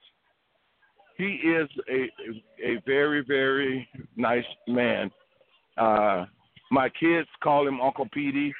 Uh, they he used to watch him when he was when he was they were little, so he always watched them. So they thought he was really my brother, and uh, so you know he's big in our family. Uh, hey guys, if you're not if you're around cl- somewhere close tomorrow morning at Uh-huh. eleven thirty, Mark Parra is having a memorial for his mother. His mother passed away, uh, so he's, he's having a he's having a uh, memorial for his mo- mother tomorrow morning. Uh, Aw. Oh. so uh, Well, I we'll all won't be. be I'll, there. Be at work, but please give, give me his, gi- give him my best and my condolences to the Parra family. I like Mark a lot. He's a great martial Yeah. artist, great instructor. Yes, yes, he is. You know, uh, the one thing I, I like about Mark is he don't have a, a ego. You know what I mean? My, by that I mean there's a lot of people come down and do seminars, and I know some people won't do that. You know, because you know they they think this is you know I'm the end all, the beat all, and this you know I can teach you this and I can teach you that. But Mark is not like that. He have people come down and do seminars. They have do jujitsu. They do boxing. They do street fighting. He has a lot of people come down and do street fighting. You know, and teach street fight techniques. So uh, he don't have an ego at all about that stuff. No, that is so true. Mark is Mark Yeah. is really one of those rare individuals. Yes, he is. Yes, he is. So But that's why There you go. that's why the House of Champions is so great. There's you that has no ego. There's Petey. There's Jacob Bressler. All these people that Yeah. are just unbelievable martial artists in that yeah, place. yeah. We uh we uh we have a good time there and and uh we got everything rolling. We got a lot of good jujitsu classes. Uh Sean Ennis teaches jujitsu there and uh uh it's it's rolling. It's it's looking good there. Oh, is Sean So- that big guy that he was? There was a guy there named Sean that was this huge guy. Yeah, the, the African black guy? Yeah, black guy. Uh huh. Yeah, yeah, that's Sean. That's Sean. Uh we call him Really Biggie. nice guy. call- yeah, Yeah. that was him. Yeah, we call him Biggie. He uh he teaches there on Tuesday, maybe Friday and Saturday, but I know he's there on Tuesday night. You know, and uh his his technique is just in, incredibly good. You know, so yeah, we got it Oh, going yeah. on That's- down there. We got we got it really going on. You guys want to work out sometime? Come on by. You know, you'll you'll have Yeah. fun there. Yeah. Definitely, they've got. Uh, who was Yeah. who was the uh, Jose Parras guy there? Uh, uh, Anthony. Uh, Anthony Kleeman. Kleeman. Yeah. Anthony he was, He was Yeah. another fabulous. Yeah. Yeah, I, I don't know what what. Yeah, I don't know where he went. Uh, I don't I don't know. You know, just like I went away one time for for uh, MMA shows something. I came back and he was gone. So I don't know if he's still in California or he moved somewhere else or he's in another part of the state. I don't know. I will when I get down on Tuesday. I'm gonna ask Sifu Mark what happened to him. Uh, I don't. I, I tell. I, that's the best I can tell you. I don't. I don't know what happened. Wow. But he he was uh he was an awesome dude, man. You know. He was. He was. Yeah, yeah. He's he's a really, really awesome fighter. Uh, he, he was just he was just a, a good man, you know, and I don't I don't know what happened to him. I'll ask Mark. You know, I'm glad you brought that up because I hadn't uh, I hadn't thought about him in a while. So, Mm. So, Yeah. Rusty, do you, since you're with us, do you have any questions for Sensei while he's on the line? Um, no, not at the moment. Um, but Kat just called in, and uh, I think she might want to say hi to Cecil. So let me put up Absolutely. Kathy Long's mic here. Kathy uh, Long. Okay, Oh, Kathy. Oh, what a sweetheart. okay. Kat's mic is up. Kat, are you there? Cis- Cecil, I love you. I love you too, Kathy. It's so good to hear Yay. your voice. Yay! You look at, every time I see you on on the on TV or or in the news. Uh, I mean, in the magazine, you're looking great. Well, So- thanks. I appreciate that. How how does this work? How do I get older and you don't? That's not true. I get older. Come on. no, no way. I get older. You look the same as you look the same as I did when you did when I met you in the '80s. You, you know. God bless you. Uh, and Yeah. I'll pay you next week, okay? Yeah, check in the mail. Yeah. Checks I, in the want- I mail, want cash. I want cash. I don't want a check. Cash is king, they say. Don't worry. all right, guys. Well, all right, guys. I guess I got to go, but say hello to everybody, and uh, uh, I'll call again sometime when I'm when I'm when I have Okay. the chance. All right. Oh, thank All right. you, sir. All we right, appreciate Cecil, love it. you. Take care of yourself, Thanks Cecil. for calling. I, I'm I'm pretty sure I'm going to see you guys at the Dragon Fest, though. Yes. Oh yeah, absolutely. Yay. Yay. Yeah, I'll see you. Yay. I'm, I'm pretty sure I'm going to see you down there. Yeah. So. Oh, excellent. We look forward All to right, it. guys. Looking forward to seeing you Take care. there. Take care, Okay, sir. take care. All right, you guys have a good rest of the evening. Have a good You day. All right. too. All right. All right. Bye bye. Bye bye. Bye. And that was Bye. Cecil Peoples. How cool is that? How cool is that? Awesome. All right, so who do we have on the line with us? We've got me and Bob and Kat and Janie. Janie's still there. Awesome. Very cool. Uh, you know, this whole like mic thing. Yeah, okay, so um I, I think I figured out the the whole echo thing. It's because like two two uh things are trying to stream at the same time, and uh, I think I took care of that, but it brought the volume down really low. So now that I know, next uh, next week's uh, uh, broadcast will be a lot better. Okay, so let's do this. I I want to go into the next question here. Okay, and let me see if I can find it. Okay, so I want you guys I want you guys to take a look at this photo. Let me pull this up here really quick. Okay. now, Yeah. if Kat Kat you can't really see it unless you actually get on your your uh get on your phone and look at the video, right? And and Right. even if you do, you know, make, that make sure make sure that you don't put on the sound because it'll echo really bad. So, I I found this this um, photo on a friend of mine's page on Facebook, Marc MacYoung, Mark the Animal MacYoung. So I found this this picture. Take a look at this, you guys. it says, "I don't need knives to prove my masculinity. Only cowards carry weapons." Now, check out how they spelled masculinity. it's it's spelled so incorrectly. It's spelled like mas masculinity. So I can't see it yet because it hasn't popped up on my screen yet. Oh, it, it will. We're like 20 seconds behind. It will in a second. It will in about 10 seconds for you guys. So just wait. Just wait, Janie and Kat. Just wait. Just wait. Tell me when you see it. Tell Okay. me when you see it. Is it there? Not yet. Not yet. Ah, maybe we're 30 No, seconds. Kathy behind. Joined us. Yeah. Hey, I'm here. Kath, Yeah. Kathy's here. Okay, but hold on. Give it a second. It will show up on your feed here, on your video. But anyway, take a look at this, folks. Take a look at this. Let's hear your comments. I found this on Mark, the Animal MacYoung's um, page, and um, everyone started commenting on it. And apparently, this picture comes from a parody site. So, but I've met people that actually think this way.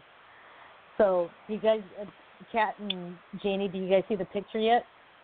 Nope. I saw the picture. Okay. So, oh, it just popped Okay, up here on we go. mine. Okay. So, I don't So, need knives. when I see the- my masculinity. okay, go ahead. Uh, I am sorry, but when I see the photo, I the term metrosexual comes to mind. Yes. You know, Yes. Yeah. I know. Yes. Exactly. And look how they spelled masculinity. That's So yeah. anyway, so you know, Mark, Mark, my friend Mark goes, well, he might not, he might not need knives, but I can safely strangle him with his shemagh. So There you go. there you go. I mean, look, look at that. Now, like I said, this this came from a parody site because there is uh, there is a quote about uh, firearms that was um, um, that was posted um, about uh, posted by I think it's Rollins. Let's see here, guns. I'm looking it up right now. Um, let's see here, Henry Rollins. Let's see.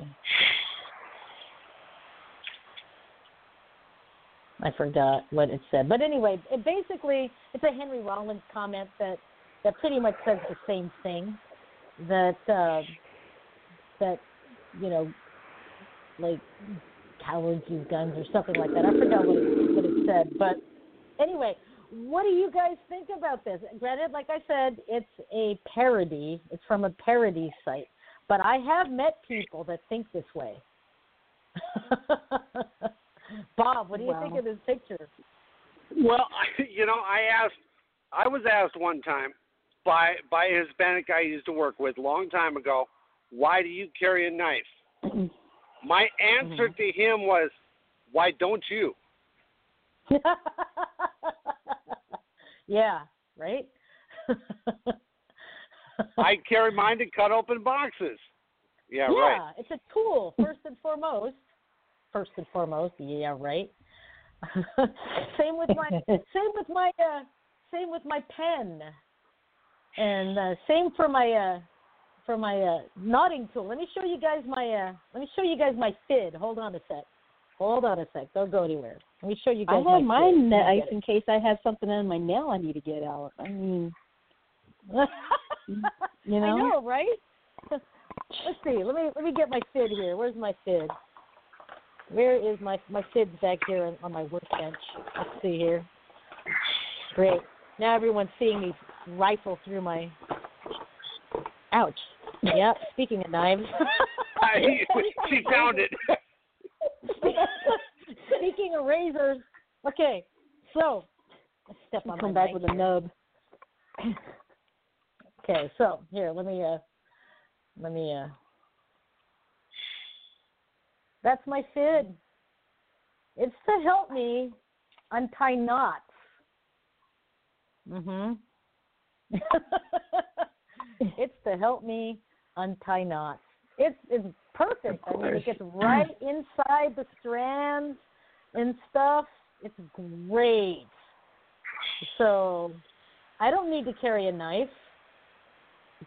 Whatever. So anyway, I mean, you know, so I I wrote in. I wrote into this post, and I wrote, I carry a knife. In fact, I carry several Was I supposed to prove my masculinity? I think I missed the memo. So don't forget, folks, to remind me that I need to practice being a coward also. So, Right. yeah. so Yes, don't forget that. yeah, I won't. I won't forget. I won't forget. And, and I'll practice right along with you because. I'm a coward too. Yeah, I'm a yeah. I yeah. We'll just we'll, we'll just cower in the corner as cowards together. How's Yes. that? And We'll, we'll act cowardly together. and since when? And this is what gets my goat. If I mean, granted, this is a you know this came from a parody site, but like I said, I have met people that thought this way. Since when did carrying a knife become a masculine thing? Well, Got they me. say with women when they carry a knife, they have a fallacy uh, fetish or desire or jealousies A or what? whatever. They have Yeah. a what fetish? Fallacy. Yeah. Really? Fallacy. Yes, that's what Well, that's heard. wonky. I could be wrong. I don't think so. That's wonky. but you know, yeah. Oh, now I'm finally yeah, getting kinda weird. fingers sticky.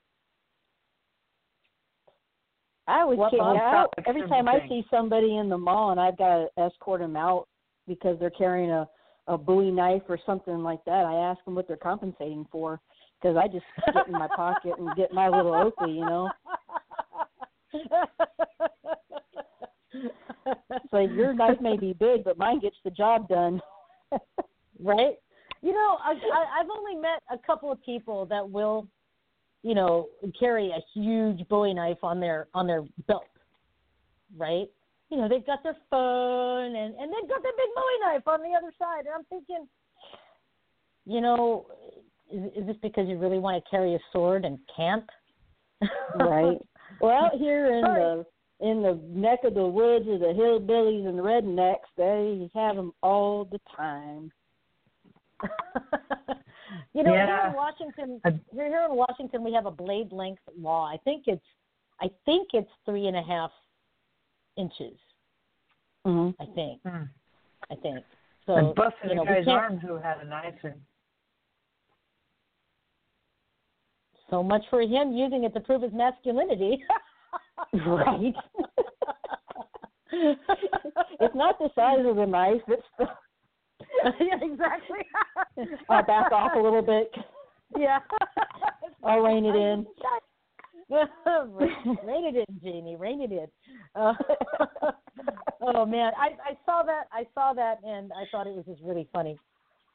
But Right. with that said, um, let's go to our next question because we have about technically we have ten minutes uh, according to Blog Talk Radio, but we can we can go over because we're on Facebook Live. Um, the uh, next question is: Speaking of weaponry, why train in traditional weaponry if no one carries around old-fashioned weapons anymore? We want to hear from our viewers and our listeners about that. So why why practice traditional weaponry? You know, like katana or Chinese broadsword or chain whip, rope dart. Why not? Um, you know that kind of thing. Well, I, I think that that can translate to any weapon you put in your hand. Once you're familiar with Exactly. weapons, you should be able to Right. put anything in your hand and use anything you need. Period. Yeah, and makes you versatile. Mhm. Exactly. Exactly. Well, what are your thoughts on that, Bob? Well, a lot of it, and they're right. It it, it can translate into any weapon. It also gives you a lot of dexterity, whether you're using a chain whip, a three-sectional staff, uh, an eskrima stick. It can it can translate, and it gives you a lot of uh, dexterity for your movements. Mhm. Right. Yeah. And, why not and, train um, with anything traditional? It's cool as hell. Right. If it's there, use it. Okay, let me see here. Um, I need to. Ah, I'm getting. I'm getting an echo on my side. Hold on a sec, you guys.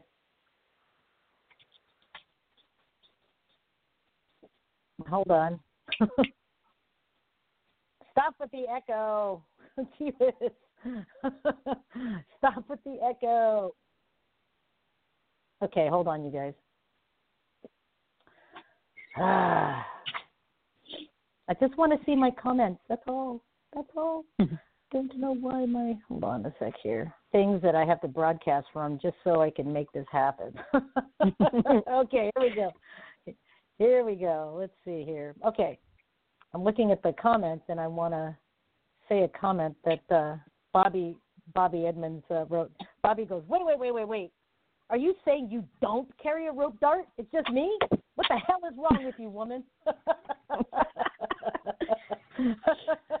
okay, on Tuesdays she'll carry a rope dart. I know on Tuesdays. Tuesdays, Bobby. Call me and remind Tuesdays, me. yeah. Tuesdays. I'll remind Tuesdays. you. Okay, rem- remind me. I'll remind you. Don't worry. I'll remind Yeah. you. Okay. now, in, in in my case, you know, because I do still train in traditional weaponry, I still practice iaido and um, and stuff like that. Um, well, and and eskrima, but you know, is eskrima really traditional in, in in the case where it can't be used because it's so archaic? Uh, I like training in Filipino martial arts specifically because because I can hit people with a stick and a knife.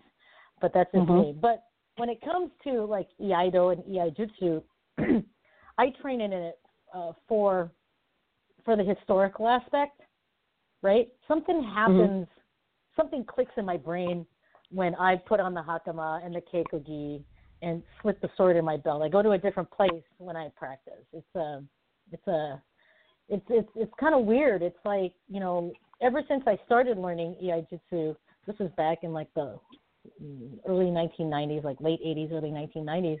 It felt at home to put that sword in my belt, and it didn't take me long to learn how to draw correctly and and um, and stuff like that, according to my sensei.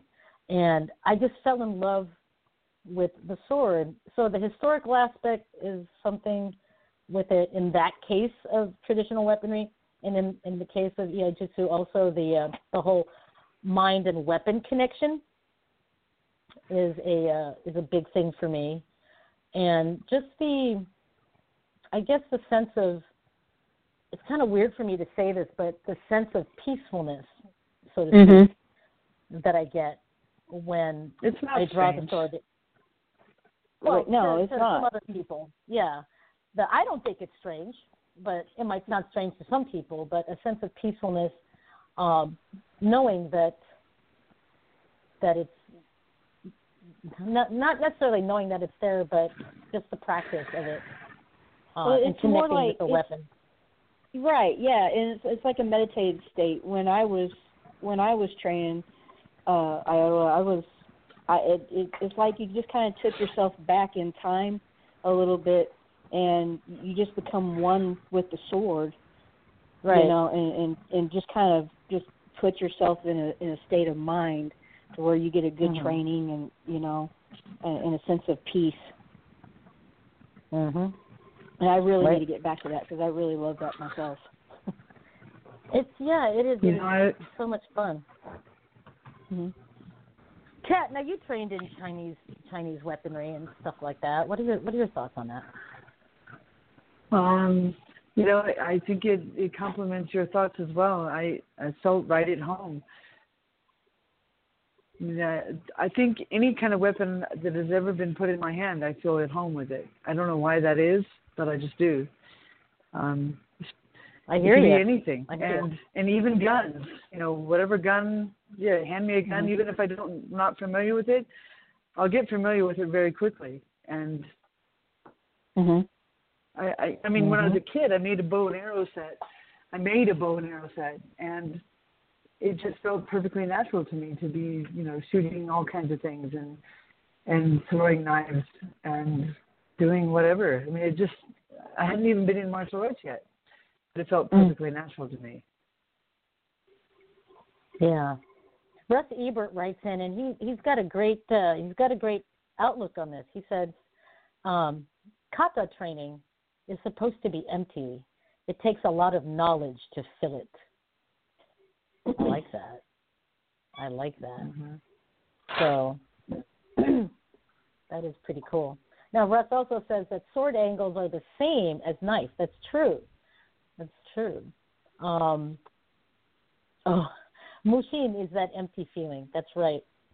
Um, so yeah, I, I I love traditional weapons training and and uh, you know screw anyone that says that they're archaic and useless and and stuff like that. Now, on the other hand, what I would find uh, probably kind of odd would be someone walking around with a katana, you know, not going to a cosplay event.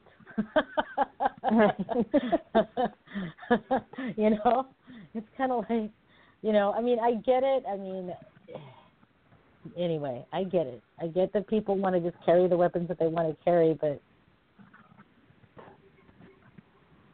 Yeah, had I'm just going to leave it right there. I'm just going to leave it there. we had one of our students one time. He came. uh He came uh with his uh katana that he got that he was going to use uh in a competition, and uh-huh. he was walking down the street, and I was driving by, and I saw his sword. He had a sheath for it, and was carrying it on Uh-huh. his back. I was like, dude, just get in the truck because um you're just asking to get have somebody Yeah. jump you or take that thing away from you. exactly. Exactly. Let's just There not was this down the street guy- there was this guy in Seattle, and Bobby probably knows who I'm talking about. There was this guy that we called Conan.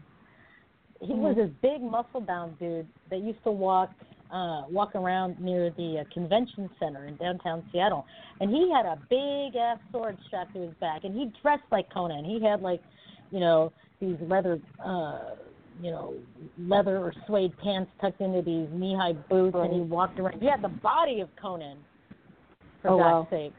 And he walked around with his big sword. And I remember having lunch um outside near the convention center, and I saw him. I I looked down because I was on on an upper level, and I looked down, and there he was. And I went, oh my God, that's that guy that everyone's talking about, the Conan guy. He's big. He had long hair and everything. You know, if I didn't Oh, know wow. any better, it was Arnold Schwarzenegger down there. And Mm. I thought it was just kind of wild, and nobody said anything to him. No cops, no nothing. You know, in fact, you know, I saw him uh, more times in downtown Seattle. He'd walk right past a cop car with the cop sitting in there, and he would just let him go right on by. you know. Now, Bobby says, Bobby Edmonds says, traditional martial arts weapons, especially a diverse arsenal such as flexible chain whip, sarong, uh, rebound reflexive weapons such as a nunchaku, three sectional staff, and stiff uh, pole arms, um, blunt weapons such as, hold on, wow, this is a long post. Uh, blunt weapons, sticks, edge weapons, knives, and swords. These all enrich your understanding of several aspects at once spatial relationships with an opponent, the way the principles of timing and entries changes with each with each weapon, skill in manipulation, uh, dexterity, the list goes on and on. Weapons training, traditional or modern, brings a higher awareness and insight to your empty hand training. You also begin to see everyday office supplies as weapons, much much to the chagrin of my coworkers. But eh, if I have to tolerate Michelle taking the last damn cup of coffee from the break room, she can just put up with me using a Twix bar as a training knife. Uh, sorry. Anyways, yeah, traditional weapons training is, in my opinion, integral to understanding martial arts. Bobby, I love you. I've grown up. I've known Bobby for so long. He is he is my brother in the Filipino martial arts, and he's just a hoot.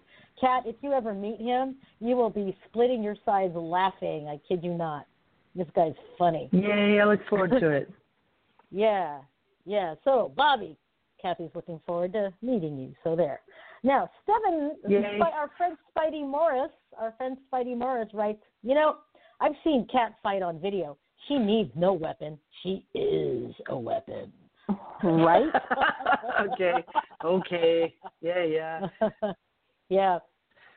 I, Uh, I, Rusty, all I right- know is that I need to stay away from her elbows because I've seen her throw some freaking elbows. Uh, right? and from behind, and I'm like, nope. Those spinning elbows that, yeah, n- no thank you. That's instant. Oh my you gosh, know, they're like knock the killers. My out. face would look like, oh my god, terrible. Yeah, we're, we're talking. We're talking like uh, plastic surgery after. You know, I mean, we've seen you throw those spinning elbows. We're talking plastic surgery. if, if someone gets hit by one, we're talking plastic Yeah. surgery. So Russ Ebert writes in and says, Mushin is also used in shooting. You aim, you breathe, you aim, squeeze empty, and settle. You know, Russ, you know, since you're in Japan, um, when it comes to the um, projectile weapons, um, I do Kyudo. Um, it's been a little while since I've practiced, um, but um, that's exactly it. You breathe and you aim, or as my sensei puts it, you align because it's it's all based on alignment. Kyudo is. They say if your form is perfect, you could shoot blindfolded. I kid you not, and it's true. I've done it blindfolded. I don't think be Yeah, I'll do it. now. I haven't done it yet, but I will. Oh, I'll teach you. I have I have three bows, three Kyudo bows here. My, Oh, I'm I'll- in. I'll Let's do you. it. I'll show you. But basically, you breathe, you align, you draw, and you settle. And you have to have a, a perfect alignment. Otherwise, otherwise your your your draw will go wonky, right? Because you draw past your ear, Mm-hmm. right? And uh, the way that the bow is tillered, if you let go wrong, you hit yourself in the head because technically, when you align yourself, your head is in between the bow and the string, right? So you're, yeah. And believe me, Uh, I I've haven't shot one of those, but I know what it's like with a regular recurve. That that oof. Yeah, you know, I, I you know, I I've hit myself once when I was a beginner and sent my glasses flying halfway across the field. It's Oh, it's it's crazy, right? And it hurts. It's like, oh my god. But anyway, you know, and once once you have that state of mushin, uh, you shoot and you settle to avoid sway, and then zanshin. Now that's a that's another that's another concept that many of us know. Zanshin, the continuing mind, to continue to project that sense of awareness, even though the threat, quote unquote, is over.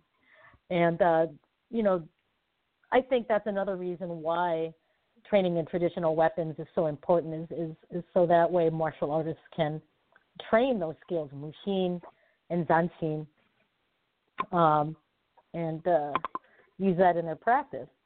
Um, let's see here.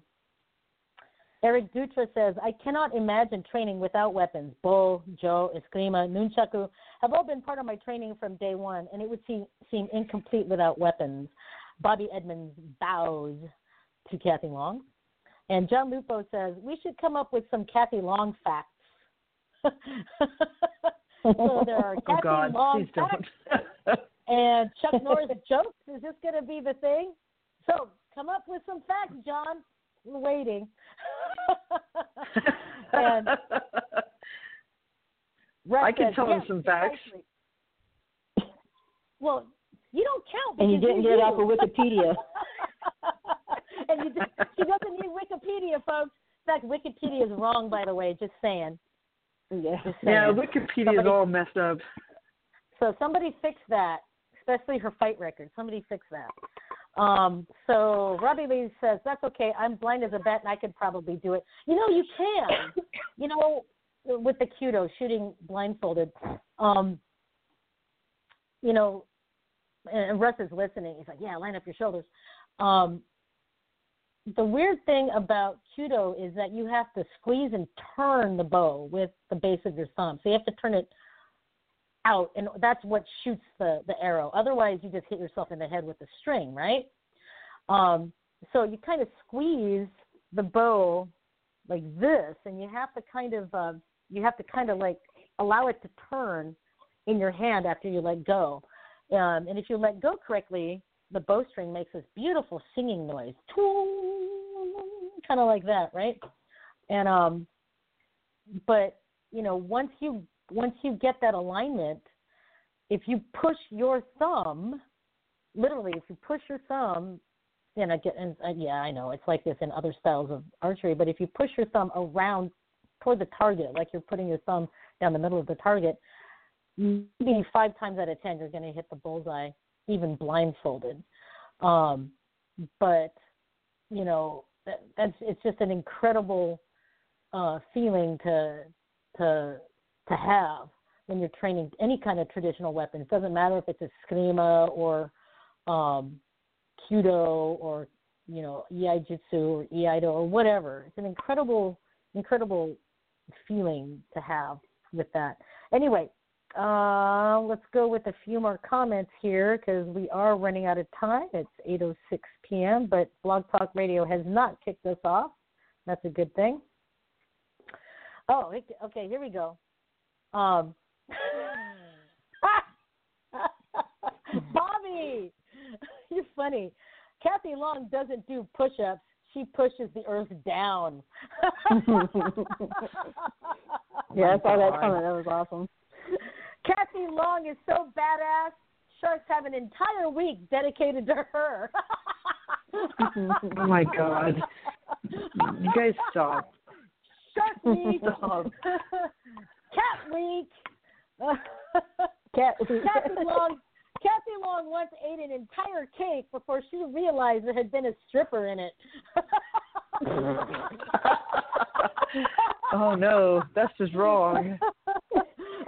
Dude, we're starting to tie you into Chuck Norris jokes now. when Chuck Norris goes Uh-oh. to sleep, he checks under his bed for Kathy Long. oh no. That's just wrong.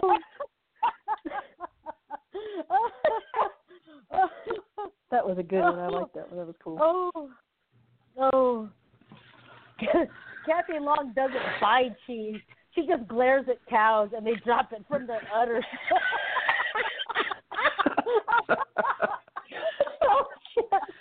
Where does he come up with these crazy sayings? That's crazy. Is that how you get milkshakes too? Man, I don't know. The cow. Kathy Long shakes the cow. She makes Oh my milkshakes God. just stares at him and. Bobby, keep him coming. I'm crying. I'm crying. I'm crying. Oh my god. oh. Oh. Okay, that's bad. That's just bad. I, I love the Chuck Norris one.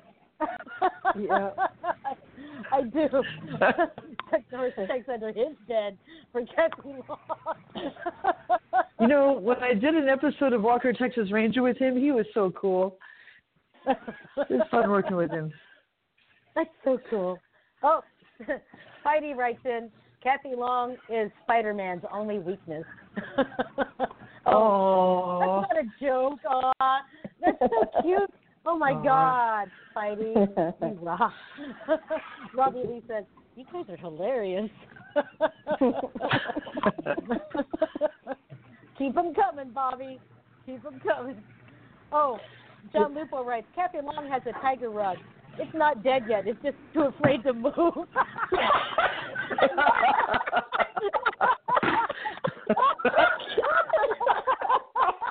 my god.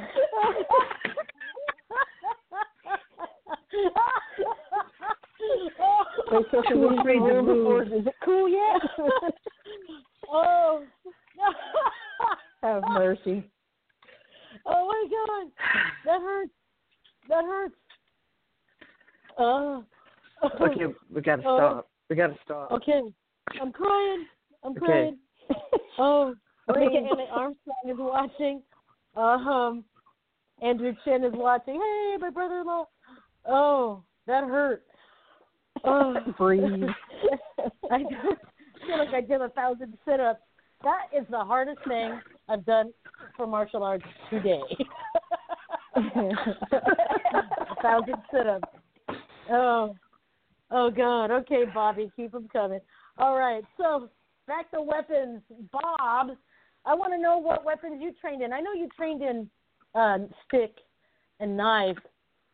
and stuff like that. Uh, you know, and you did JKD. Did you do any of the uh, uh, butterfly swords or anything like that? No, not from the Wing Chun side, but I did from the Okinawan Te side. I did. I used to train the bo. Nice. The king of all weapons, as wushu players would call it. Um, oh, now everyone's getting on the ball. Some people wear Superman pajamas. Superman Superman wears Kathy Long pajamas. oh my God. oh wait, what if she God. doesn't wear pajamas? What's that? I don't actually. she doesn't? There you go. I, I don't actually. now everybody knows. Now, Spidey actually. That's okay. That's okay. It's okay. it's okay. So Spidey actually um, uh, uh, wrote the episode because you were in a uh, you were in uh, the, one of those episodes, and the episode is called Deep Cover. So Yes, it's called Deep so, Cover. So Kathy Long has a brand of toilet paper. It failed. It didn't take shit from anyone. Oh. Oh my Oh God, my that is God. so funny. That was awesome.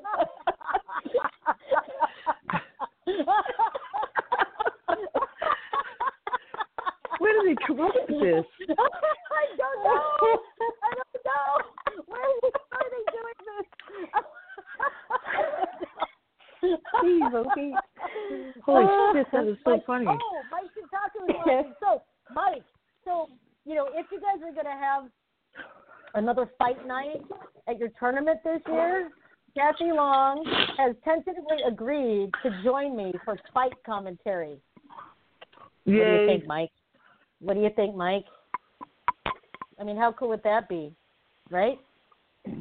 John Lupo. When tax time comes around, Kathy Long just sends in blank forms and a picture er, of herself crouched and ready to attack. Kathy Long has never had to pay taxes ever. I ah. bet you she wishes. right? Right? Right. I like one.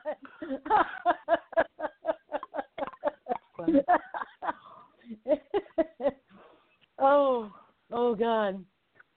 Now, while they're, I can just see them all now. Bob and Russ, and uh, Bobby and Russ and John are all probably scouring the internet trying to find good jokes to turn into Kathy Long jokes. But in the meantime, I am gonna talk a little bit about my about more traditional weapons training uh, that I started with in karate. I started with bo with the with, with the staff and uh, nunchaku, and uh, I fell in love with weaponry ever since. I don't care what we- weapon it is. I don't care if it comes from Russia, Africa, uh, Japan, China. I don't care. I want to learn how to use it. That's how I feel about it. learn. Yeah. John Lupo. These are all recycled Chuck Norris jokes. I love them.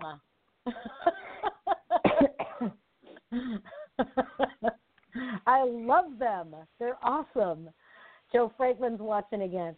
Anyhow, it is 8:14 p.m. And now, do do any of you guys have a question for our listeners? Ha! Russ Ebert. The quickest way to a man's heart is Kathy Long's fist. oh Oh my god. Oh my god. That is so crazy. Please do Bobby meaning would to finish him. Oh my Good god. one, Russ. Good one, Russ. So Bobby Edmonds wants to add to the weapons commentary. He writes, uh, training a specific weapon, in, such as, for example, the butterfly knives in Wing Chun, doesn't make you an expert on how to use that weapon per se, just how that that particular system uses it. To truly understand a weapon, you have to use it under extremely varying conditions against other weapons. Merely using a form to understand a weapon won't cut it, no pun intended, I'll bet. Um, you have to test and expand your training to really understand the weapon. Indeed. Thank you, Bobby. Because, you know, it's funny.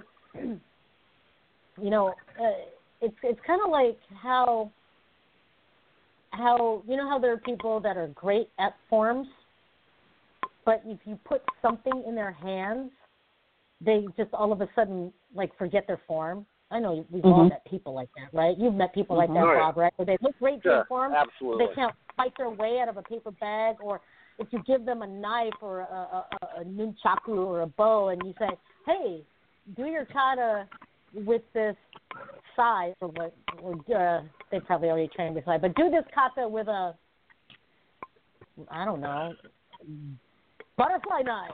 You know, they're probably gonna Anything. you know, yeah, they're gonna go. Well, wait a minute, you know, this this outward block. How do I use it that way? You know, because of, and it's it's not so much that they're not good at kata. It's because many times people have a a fixed way of looking at how a weapon works. So, for example, knife, you can uh, a sword, you can only use the edge. So, you know, I've met a lot of a lot of a lot of people, including my own students, that think this way. Where if I put a uh, like a staff in their hand, they only concentrate on the movement that they're familiar with in an empty hand kata. So if they have to do an inward block, they concentrate on that, but they don't concentrate on what the other hand does that Mhm. actually helps fuel the bo, right? So a limitation in their thinking of how a weapon works, um, you know, also has a has a lot to do with that. You want to turn me into Jerry Lewis real quick? Put a nunchuck tool in my hand.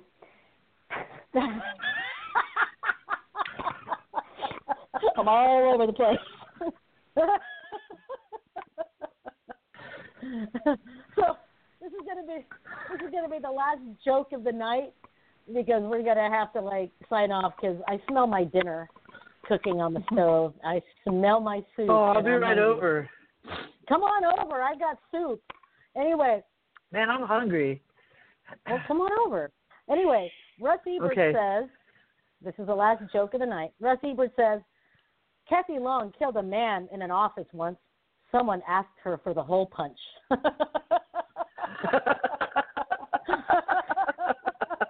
Oh my god. I got a punch. anyway, it's been an. the last part of the show is awesome now that I can hear myself, right? Um, not echoing and stuff like that. You know, I'm. You know, I I have to say to all our to all our people out there, you know, I'm really sorry about. You know, I, I got to apologize for all of the um, uh, funky. Um, sorry, pop-ups everywhere. okay, pop-up. Cover, covering my music. Covering my music. so, oh, there, I hit the music button. so I must apologize to all of the uh, the sound issues and and stuff like that. You know, this um this is still a learning curve, and I only do this uh, once a week. This way, you know, coming uh, simulcasting through Facebook Live. Normally, if we're just doing video, that's great. Uh, everything's fine, but I really like having to take calls. I really like having people to to talk to, you know, with me Bob and stuff like that. So, you know, I'm trying to figure it out. It's, it's all about uh, it's all about the time. Okay, Russ has another Yep. one. When you ask Alexa, what are Kathy Long's weaknesses, it replies, she's listening. Anyway. and now Bobby wants pho. So I think I'm probably going to make something close to pho, guys. Some uh, chicken broth uh, simmering on the stove all freaking day, and now I'm hungry. I'm going to add the rest of the veggies to it. So anyway, everyone have a great rest of your Sunday. Have a great week, and we'll see you all next week. Oh wait, no, yeah, we will. Yeah. you then. We will. I thought. Okay, I was like trying to bye-bye. figure out if we had anything to do. All right. Thank you, Bob. Thank you, Janie. Thank you, Kat. Thank you, Bye, Bob. everybody. Thank you, John. Night, Russ, guys. Bobby, everybody. Good night, everyone wellness